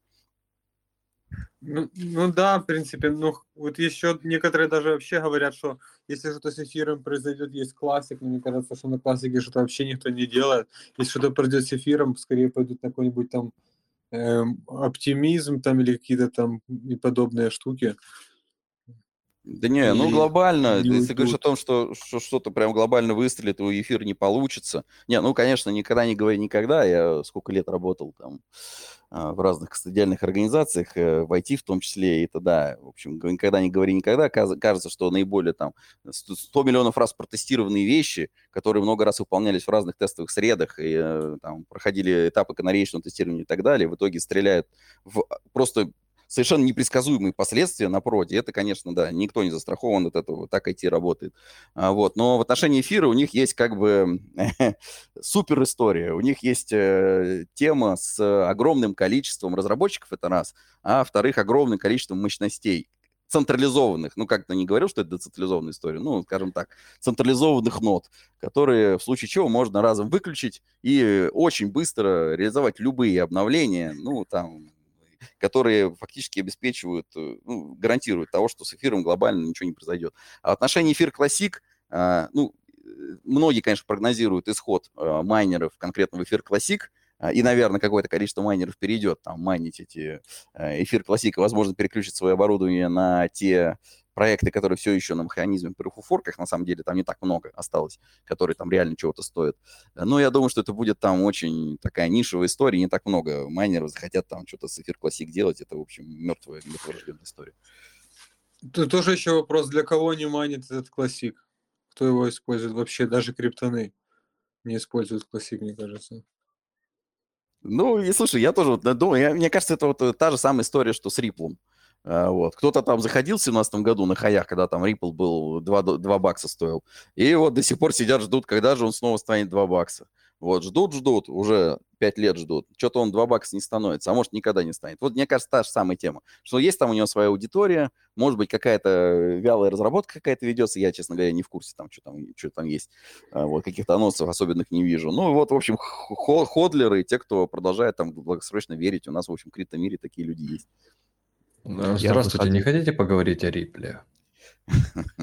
Но я не хочу про него говорить, хотя заходил по 2 бакса в 17 когда там, не помню. Ну, короче, когда он был 2 бакса, но... Да, да. Да-да-да, в 17-м я заходил, э, сидел, сидел, э, потому что там забавная история была, так как знаю, ну, как бы косвенно знаком с людьми, которые там работают. На тот момент, точнее, работали, говорили, что пушка, бомба и вообще там ракета, торпеда, ну, точнее, была ракета, а стала торпеда, ну и вот потом избавился. У нас, кстати, кстати один, вот э, один сотрудник э, там, да, да-да-да. Ну, не договори, я просто про классик там еще вопрос один есть. Да я шутку не доформулировал, что в белом халате бегает сотрудник один. Этот э, классик же как бы на него атаки были 51, они форкали классик или все-таки не форкали? Просто если не форкнули классик потом, получается не такой уже он уже и, и как бы оригинальный будет, да, и, и у них была проблема, и они ради нее форкнули сетку, то есть получается ничем они не лучше тех, кто форкнули тогда эфир на даун. Ну, насколько я помню, не было у них форка никакого. Не было? Нет. Но их же там э, атака 51 была на них. И она остановилась, Слушай, и, ну, так, ну, и, и, так, и, так и прошло. Они не откатывали, ничего, да? Не было Ну, вот, вот это я не в курсе.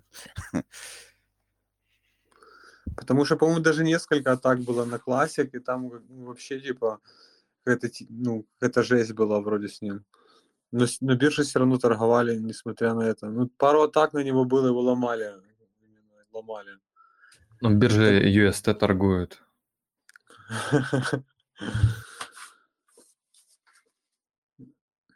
Что это интересный момент. Да, если они уже форкнули классик, то как бы вся их легенда рушится, по сути.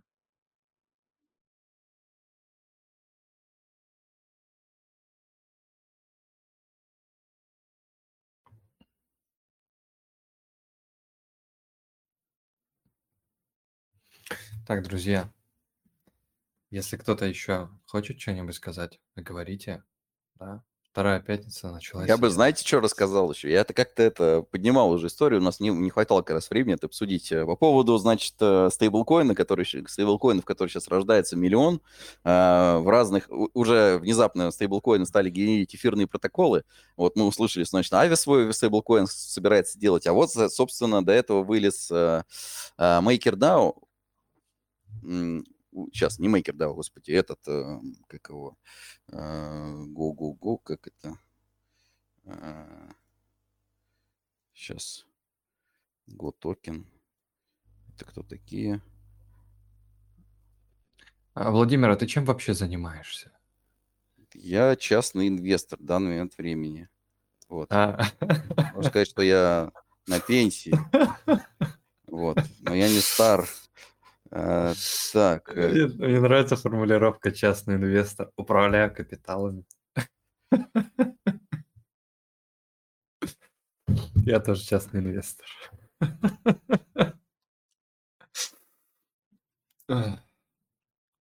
Сейчас я 5, Круто. сек дайте мне.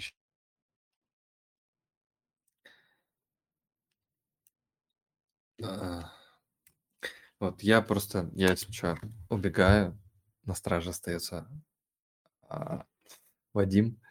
Если что, то он сможет а, прекратить а, шабаш сегодняшний, 29 по списку. Нужно бежать, я что-то прям сильно устал. Всем пока-пока. Спасибо, что пришли. Если что, сейчас Владимир э, про стейблкоин расскажет. У кого-то включен микрофон параллельно, ужасно слушать. Сейчас.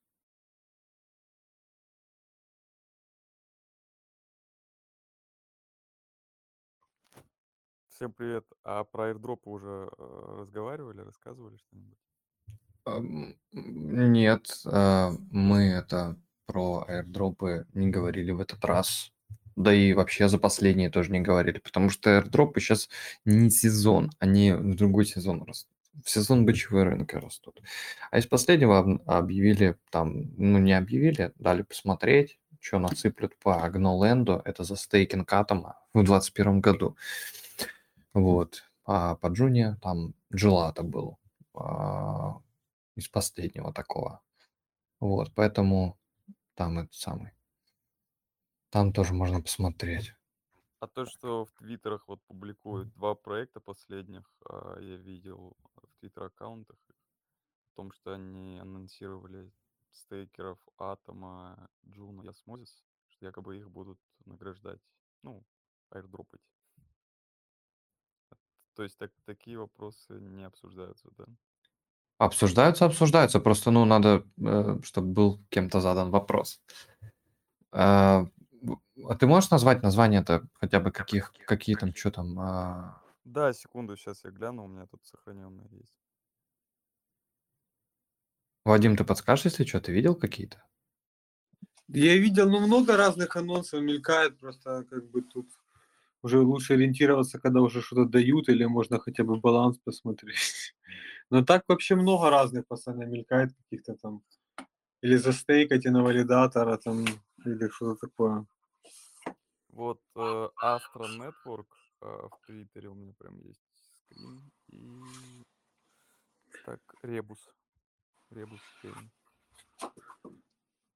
Да, Ну да, да, слышал. Или Ребус, это, по-моему, с Ваксом он связан. Что ты такое видел? Что там они, там у кого Вакс, по-моему, тоже дроп могут дать. Что такое? Игровой, Да, значит. да, да, да, да. А этот, э, а, то, что ты первый назвал, ну, я тоже его слышал. как я- э, но, по-моему, с Sifchain ом, да, что-то связано или нет? Или, или нет? Ну, вот Астра, они Astra Астра, не Астра.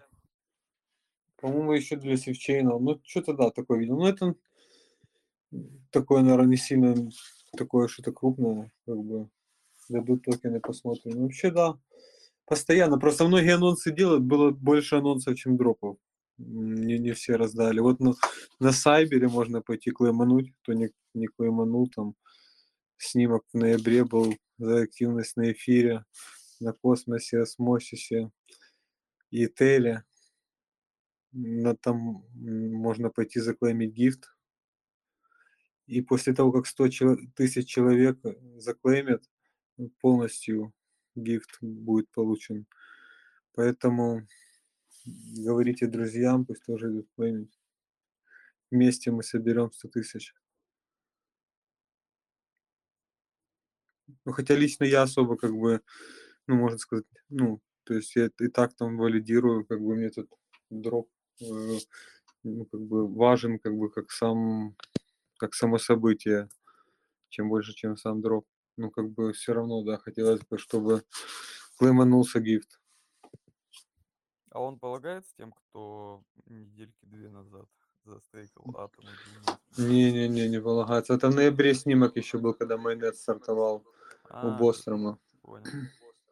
Ну, Если у тебя есть эфира кошельки, где там было там больше, чем 0,1 эфира, или, или токены э, на больше, чем 0,1 эфира, но там определенные токены, и не было стейблов больше, чем от эфира и токенов, то там для тебя будет положен дроп. Ну, там nft есть список, но там есть тема «Исключаем фиатные мозги». То есть, если у тебя на кошельке было стейблов больше, чем эфира, э, значит, ты не получаешь дроп, там, сколько там ты в категории не взял, типа не подходит. Ну, вот так, такая фишка. Таких сумм у меня не бывает просто так. Чтобы они на кошельке просто валялись. Понял. Ну, может, тогда были. Сейчас уже нету, а тогда были. Ну да, кстати, можно проверить. Посмотрю. Спасибо. Ну, В общем, ка- кажется, что какая-то часть э, нашего комьюнити, в общем, мало интересуется какими-то э, сложными историями внутри космоса, больше интересуется дропами. Может быть, имеет смысл нам на, в рамках нашего этого мероприятия э, ежесубботнего периодически какую-то делать рубрику. Вот анонс дропов, значит, коллективное чтение э, запиненных сообщений на сайте, э, в чате Cosmodrops, например. Можно, в принципе, так тоже сделать. Ну да. Ну, обычно, когда громкий какой-то дроп, то, то он везде обсуждается, как тот же Элмос, например, да. А вот когда такие мелкие дропы, они обычно, да, в анонсах остаются запиненные, ну и мало кто о них говорит. Но так, если есть про какой-то дроп рассказать подробнее, то мы послушаем, если что-то толковое, Ну конечно. кстати, если говорить про дропы, а, типа в медвежку не бывает дропов. Но мне кажется, те, кто будут ходлить, ну, стейкать медвежку, как раз снимки-то будут проводиться в эти периоды. Мне кажется, как раз таки сейчас выгоднее закинуть туда монетки и ждать, что там на быке нам раздадут. Ну да, я согласен. Через год вот интересно, да, будет. Ну, там полгода, год, ну лучше через год. Ну, Я думаю, что крипта все-таки ну, будет как бы жить, вряд ли э, там исчезнет, так скажем. Ну, это как сеть умирает, когда ее перестанет ее валидировать последний валидатор, так и крипта умирает, когда помирает последний криптан и уходит на завод. Поэтому, в общем, пока мы, э, будет жива крипта. Ну да, да. В общем, давайте, наверное, коротко расскажу прям совсем про поводу этого токена Go от э, известной платформы Avi. Э, лендинговый, криптолендинговый, который в эфире, очень сильно прикликается история, ну, вернее, есть она, э, некие э, отсылки, скажем так, к Дипегу Терры, который случился, э, вот ну, как мы помните, да, собственно, это был просто алгоритмический стейблкоин на Терре, да, который управлялся там, его цена регулировалась посредством арбитражных операций и посредством заложенного алгоритма а, сжигания и минтинга, соответственно, либо UST, либо Luna, с одной стороны, такой вот алгоритм. Он как бы был централизован в этом плане. Вот. Что делают Go, а, вернее, Avi? Они выпускают свой токен Go, а, вот, и э, некую интересную концепцию э, внедряют. Ну, кроме того, что это будет over-collateralized, то есть э, сверхобеспеченный стейблкоин, а, они хотят сделать некий аналог децентрализованной а, системы по контролю стоимости цены этого стейблкоина. Вот, что это такое? То есть они свою всю платформу будут, судя по всему, делить на некий набор функциональностей. Ну, например, они отдельно отделят функционал AVI, отдельно а, отделят как, э, как, какую-то историю, связанную с рыночными данными, отдельно а, какие-то, значит, стратегии выделят а, дельта-нейтральные, наверное, то есть у них тоже есть там какие-то алгоритмы. Отдельно какой-нибудь кредитный скоринг, например, модуль кредитного скоринга вытащит со своего протокола, вот, и назовут там вот, функционал 1, функционал 2, функционал 3, функционал 4 и так далее. Там. Вот. И, соответственно, запустит энное количество децентрализованных так называемых фасилитаторов. Ну, что это такое? Это просто смарт-контракт, который будет, э, у которого, которому будет разрешено, дано разрешение сжигать либо минтить вот этот вот стейблкоин в зависимости от тех э, данных, э, к которым они имеют доступ. Ну, имеется в виду данных внутри платформы, внутри протокола. Не он-чейн данных, потому что это не это, это всего HDApp. Вот. А, то есть э, у, у каждого этого фасилитатора, то есть э, децентрализованного смарт-контракта, будет возможность э, чуть-чуть влиять на стоимость стейблкоина, чуть-чуть им управлять, не полностью.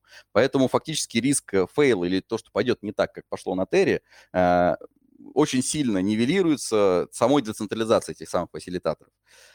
Вот. Но тут есть подводный камень, и мне прям очень понравилось, а, значит, есть такой Chris Blec в Твиттере, он себя называет как known delegate э, MakerDAO, Uh, ну, он довольно известная персона, давно, в общем, уже там существует, всякие там экономические сводки дает и так далее. В общем, uh, он там обратил внимание, что фактически много чего в отношении этого самого а, механизма децентрализованного управления стоимостью Go, а, это токен вот этого стейблкоина, значит, а, Ави, будет завязано на мультисик.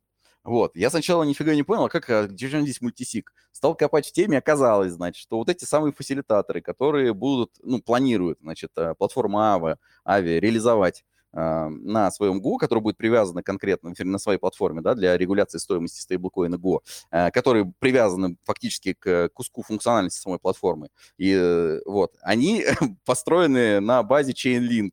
Ну, то есть, условно говоря, либо же это будет отдельный смарт-контракт, который забирает данные из Chainlink, а, либо же там, ну, скорее всего, именно так и построено. То есть, вот, а Chainlink это, ну, не что иное, как, э, как бы огромный большой сложный, но все же мультисик в первую очередь. То есть, словно говоря, всякие там регуляции, стратегии, алгоритмы сопоставления э, рыночных э, чейн данных внутри регулируются мультисигом. Довольно сложно. Вот. И то есть, условно говоря, с одной стороны э, мультисиг и с другой стороны мультисиг. Как мы понимаем, что смарт-контракты, какими бы они сложные ни были, построенные по мультисигам, имеют риск компрометации.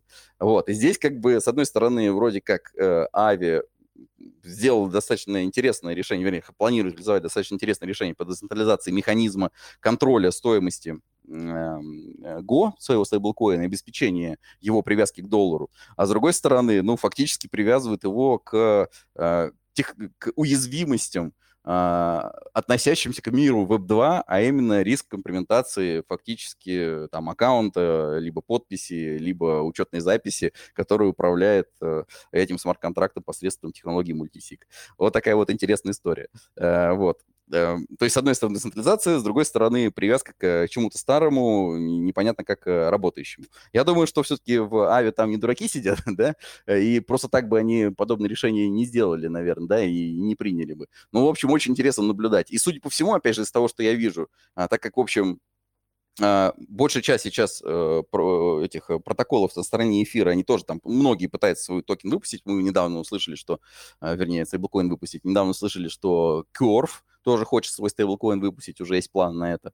А, ну, у них как бы мало возможностей фактически работать с ончейн данными, то есть у них нет возможности там глобально делать какие-то арбитражные операции, исходя из каких-то ончейн. Все, что они обладают, это а, данные от пользователей, да, которые выполняют какие-то действия на их платформе. И здесь как бы механизм сопоставления этих данных а, и операции с этими данными можно делать только там, посредством э, сопоставления каких-то, ну, ну, внутри каких-то децентрализованных решений, которые также как бы никуда не уйдут от этих смарт-контрактов, работающих на мультисиге. Вот, поэтому, с одной стороны, вроде как э, протокол, и все круто, но, с другой стороны, видите, какая привязка кон- конкретно к э, данной технологии и в, в отсутствии собственной сети и собственного блокчейна. Вот э, такая вот интересная история. У меня все. Да, интересно. Ну, тут видишь, как чем, типа, э, убивает один стейблкоин, появляется пять, там, знаешь, какие-то, как гидра. Натрубили одну голову, появилось еще больше. Да я удивлен вообще, что, то есть, ладно бы, хорошо, то есть, э, э все там э, урок этот усвоили, да, что вот э, чисто алгоритмический стейблкоин нельзя. И, кстати, более того, я тут почитал недавно эти документы, которые э, сейчас Соединенные Штаты Америки хотят выпустить в качестве регулирующих для всей криптоотрасли. Там явно прописано, что стейбл... алгоритмические, исключительно алгоритмические стейблкоины будут вне закона, ну, то есть запрещены. Мы понимаем, что Соединенные Штаты Америки являются репликатором Э, всех изменений, в том числе финансовых, э, законодательства во весь остальной мир. Так что, вероятно, это будет основой для законодательства, в том числе Евросоюза и всех остальных стран, да, в том числе, наверное, да, стран третьего мира, которые все еще мнят себе там как крипто-френдли. А, вот. Но э, я сильно удивлен, что, в общем, протоколы, уважаемые и с огромным количеством ликвидности, помимо чисто over-collateralized, все равно пытаются какие-то дополнительные инструменты, там, спасительные э, какие-то круги, э, касающиеся арбитражирования и обеспечения защиты от дипега внедрять. То есть даже такие кривые, странные, ну, как, как мне кажется, да, довольно странные, завязанные на э, мультисиг.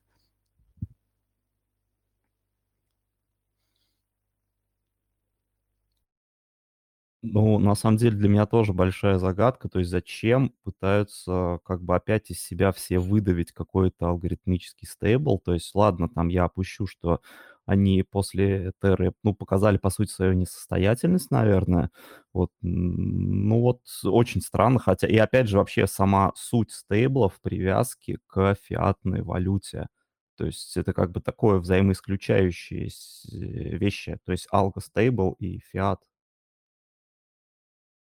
Ну, почему это делается, э, э, почему вообще в целом стейблы нужны э, этим протоколам, понятно почему. Потому что доступ к нормальной ликвидности, ну, то есть, условно говоря, простым языком, криптоны несут деньги. Перестали нести большие деньги, которые они до этого несли. А протокол надо как-то выживать. Как, ну, если посмотреть токеномику в целом, как работает там тот же протокол Ави, ну, очень много завязано на платежеспособности. Тех людей, которые там лочат свою ликвидность. Очень много на это завязано, и поэтому им нужен постоянно новый приток ликвидности. Даже более того, их вот этот вот э, токен управления, их э, токен, он э, вообще является последней линией обороны. Вот если уж прям совсем ликвиднет, и протокол сам будет под угрозой, то, э, значит, стейкеры этого токена, ну, блокеры, те, кто блокирует его, стейк, это стейкингом не называется, бондеры, скажем, этого токена, они добровольно соглашаются на то, что минимум там, я не помню, по-моему, треть э, суммы у них срежут, их заблоченные, для, соответственно, того, чтобы спасти ломающийся протокол. Вот, поэтому э, почему они это делают, понятно, у них там все, видимо, тоже все плохо, поэтому им нужен срочно какой-то доступ из воздуха напечатать ликвидность. Ну, то есть напечатать они не могут, они не ФРС, да, они деньги не печатают с воздуха. Они хотели бы, чтобы выпустить что-то новое относительно просто, для того, чтобы это что-то новое у них купили. Ну, вот это как бы решение. Вот новый стейблкоин, не покупайте USDC или покупайте USDC, но обменивайте его на наш стейбл, нативный стейблкоин Go, который там, допустим, сколько там, а, если положить просто в качестве обеспечения, ну, или просто положить э, на платформу Avi, там USDC ты получишь 3% годовых, а, вот. А если Go, например, там 4,5 сделать или 5, ну, конечно же, все просто переложатся в надежде на то, что вот как бы э, за, за большей доходностью, что там инфляция там 9,1% в США, ну, хоть какие-то деньги с этого сделать. Вот. Так что вот на, на это расчет что чуть-чуть, неизвестно, сколько медвежка продлится, там, может, год, может, месяц, может, три года, непонятно. Поэтому вот кто как может, так и крутится.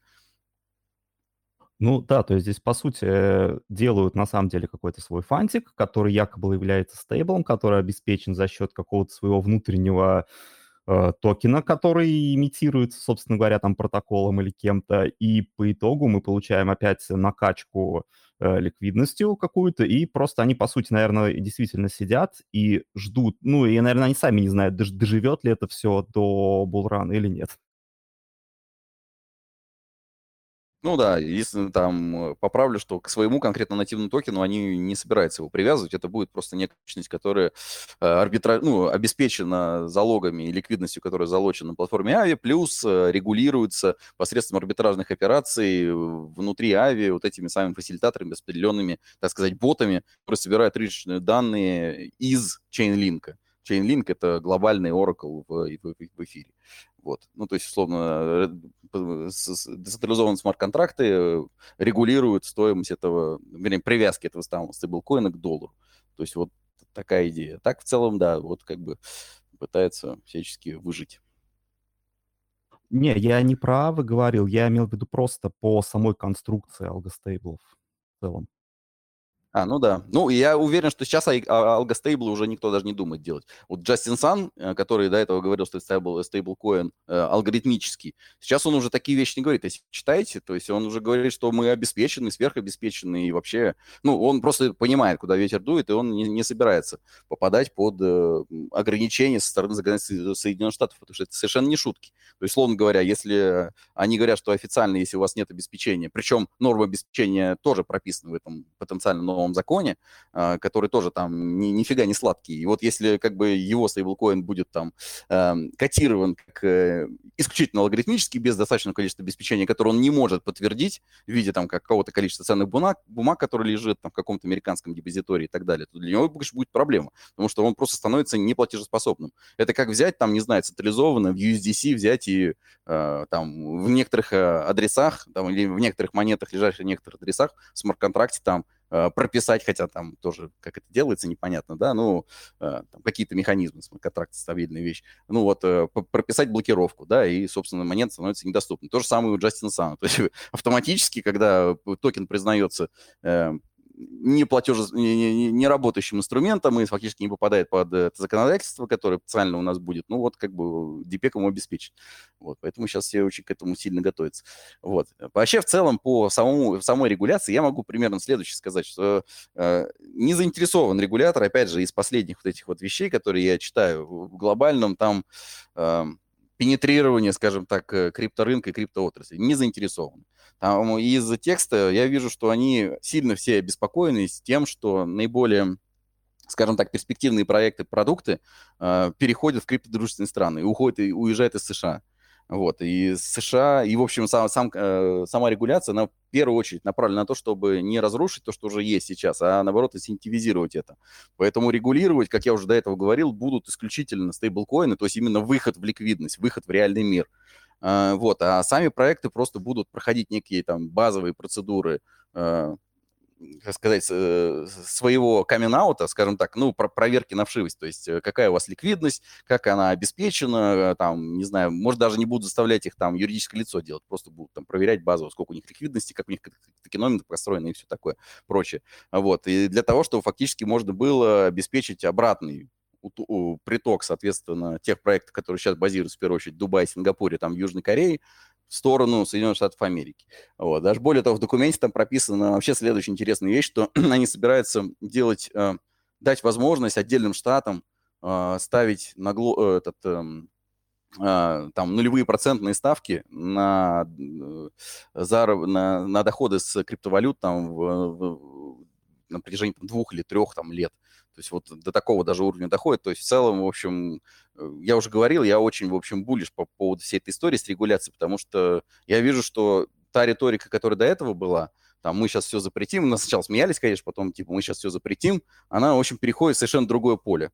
Э, вот, совершенно, ну, понятное вроде как, конечно, неприемлемое для ряда проектов, типа, например, Monero и, возможно, там, типа, Secret, где, э, скорее всего, будет поставлено под э, большой вопрос возможность эм, обладания, соответственно, зашифрованными транзакциями, полностью анонимности в сети, вот, но приемлемо для большей части отрасли, как некое там неизбежное зло, которое так или иначе будет и которое всем сделать хорошо. Поэтому вот как, у меня такое мнение здесь.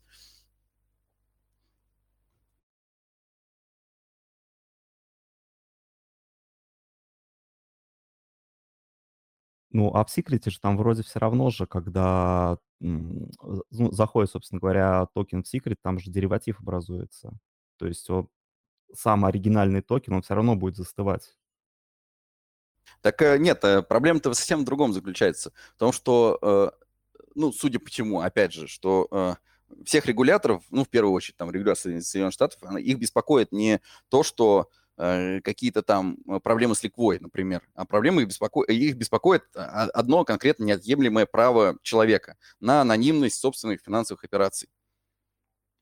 То есть, словно говоря, есть какая-нибудь сеть, э, позволяет выполнять финансовые операции анонимно, полностью, да, то есть анонимизировать его, там, неважно от кого, от соседа, либо от там, ФБР, Э, то такая сеть будет, э, ну, забанена, скорее всего. Ну, или будут приняты все возможные действия со стороны регулирующего органа для того, чтобы такая сеть не существовала, потому что забанить ее, конечно, полностью невозможно. Вот, так что вот, вот это беспокоит. А, я тут недавно смотрел интервью э, со стороны Торнадо Кэш на форклоге. А, интересные вещи там узнал, что на самом деле, вот как, как ни странно, вроде кажется, Торнадо Кэш его постоянно используют там те же самые северокорейские хакеры для того, чтобы замешать, значит, свои эфиры, которые были захакнуты и похищены с разных там мультисиговых бриджей и так далее, а, вот, для своих собственных э, целей. Оказывается, что э, у них же внутри есть, например, механизм, э, который генерирует эм, отчет, compliance отчет. То есть, условно, вот он-чейн данные, compliance отчет. Ты этот compliance отчет можешь взять и, допустим, тому же самому регулятору показать и сказать, что я на самом деле свои деньги миксовал а, исключительно потому, чтобы, ну, для того, чтобы воспользоваться своим правом анонимности. Если вы хотите проверить, что у меня белое все, вот посмотрите отчет. Вот такое количество я завел, вот такое количество вывел из таких-то адресов. Вот. Но этот отчет ты э, можешь показать только этому самому регулятору и более никому. Там, остальным ты никому не показываешь. Вот как бы та- такая логика. Вот если как бы в секрете там, условно говоря, если мы про секрет, такую возможность сделают, да, для того, чтобы обойти потенциальный запрет со стороны там США, ну, тогда вот это будет путь для их там как-то, какой-то какой-то э, легализации. Если же нет, там, ну, можно конфронтировать, но я думаю, что там э, это путь в никуда. Так рано или поздно как бы регулятор победит. Ну, я тоже смотрел это интервью, но там на самом деле странная позиция их, э, ну, Торнадо Кэш, имеется в виду, да, то есть э, в их идеальном мире, то есть я представляю такую ситуацию, да, что человек там под подозрением, и он, чтобы как бы подтвердить, э, собственно говоря, что у него там, он все делал в рамках закона и прочее, он показывает. Но что мешает регулятору надавить на саму компанию, поскольку они, ну, как бы достаточно централизованные ребята, по-моему. Но он там говорит, что у них нет механизмов э, для того, чтобы провести какой-то собственный research. То есть их, э, все, что у них есть, это э, фронт, и фронт у них разбросан по, IP, по IPFS. То есть, условно, они его не управляют нифига этим фронтом. А, соответственно, все репозитарии, значит, бэка у них нету. Все так построено, что бэка нету, все исполняется на уровне, собственно, ну, короче, у них мастер-ключа нету для этого, они не могут проверить эти данные самостоятельно. То есть, ну, то есть э, лукавят ли они или говорят реально, но как бы они, они утверждают, что к ним много кто ходит, вот, и все получают один и тот же ответ, что мы сами ничего не знаем, мы просто предоставляем продукт, и более ничего. А как им пользоваться, ну, это уже смотрите сами. Здесь возникает вопрос, каким образом они прибыль с этого получают, если они такие бессеребренники. Мне интересно было а, вот, э, посмотреть. А, ну, вот, вот такая ситуация. Ну, там на самом деле очень это все странно, потому что если, опять же, сам пользователь сможет этот комплайнс отчет сформировать, а владельцы сервиса, ну, хоть они и открещиваются, нет, ну, очень странно. Ну, они так это называют, что это настоящий децентрализованный сервис. Вот, вот так вот они его называют. Вот. Я специально вот эту такие историю формулировки не больше всего пугают. Ну да.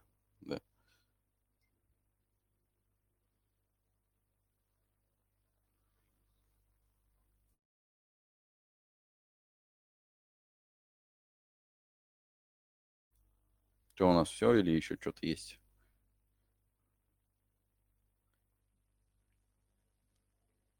Вадим, CryptoQ, ты можешь? Да, да не, ну, вроде ни- никто ничего. Я к тому, что ч- чат-то. и Могу, да, могу, могу. Мне Валентин, да, попросил. Я могу остановить, только надо будет. Ну, если Так все, что тогда останавливать. да. Все, всем спасибо тогда. Всё. До следующего раза. Пока. Ну да, всем пока. Счастливо, счастливо.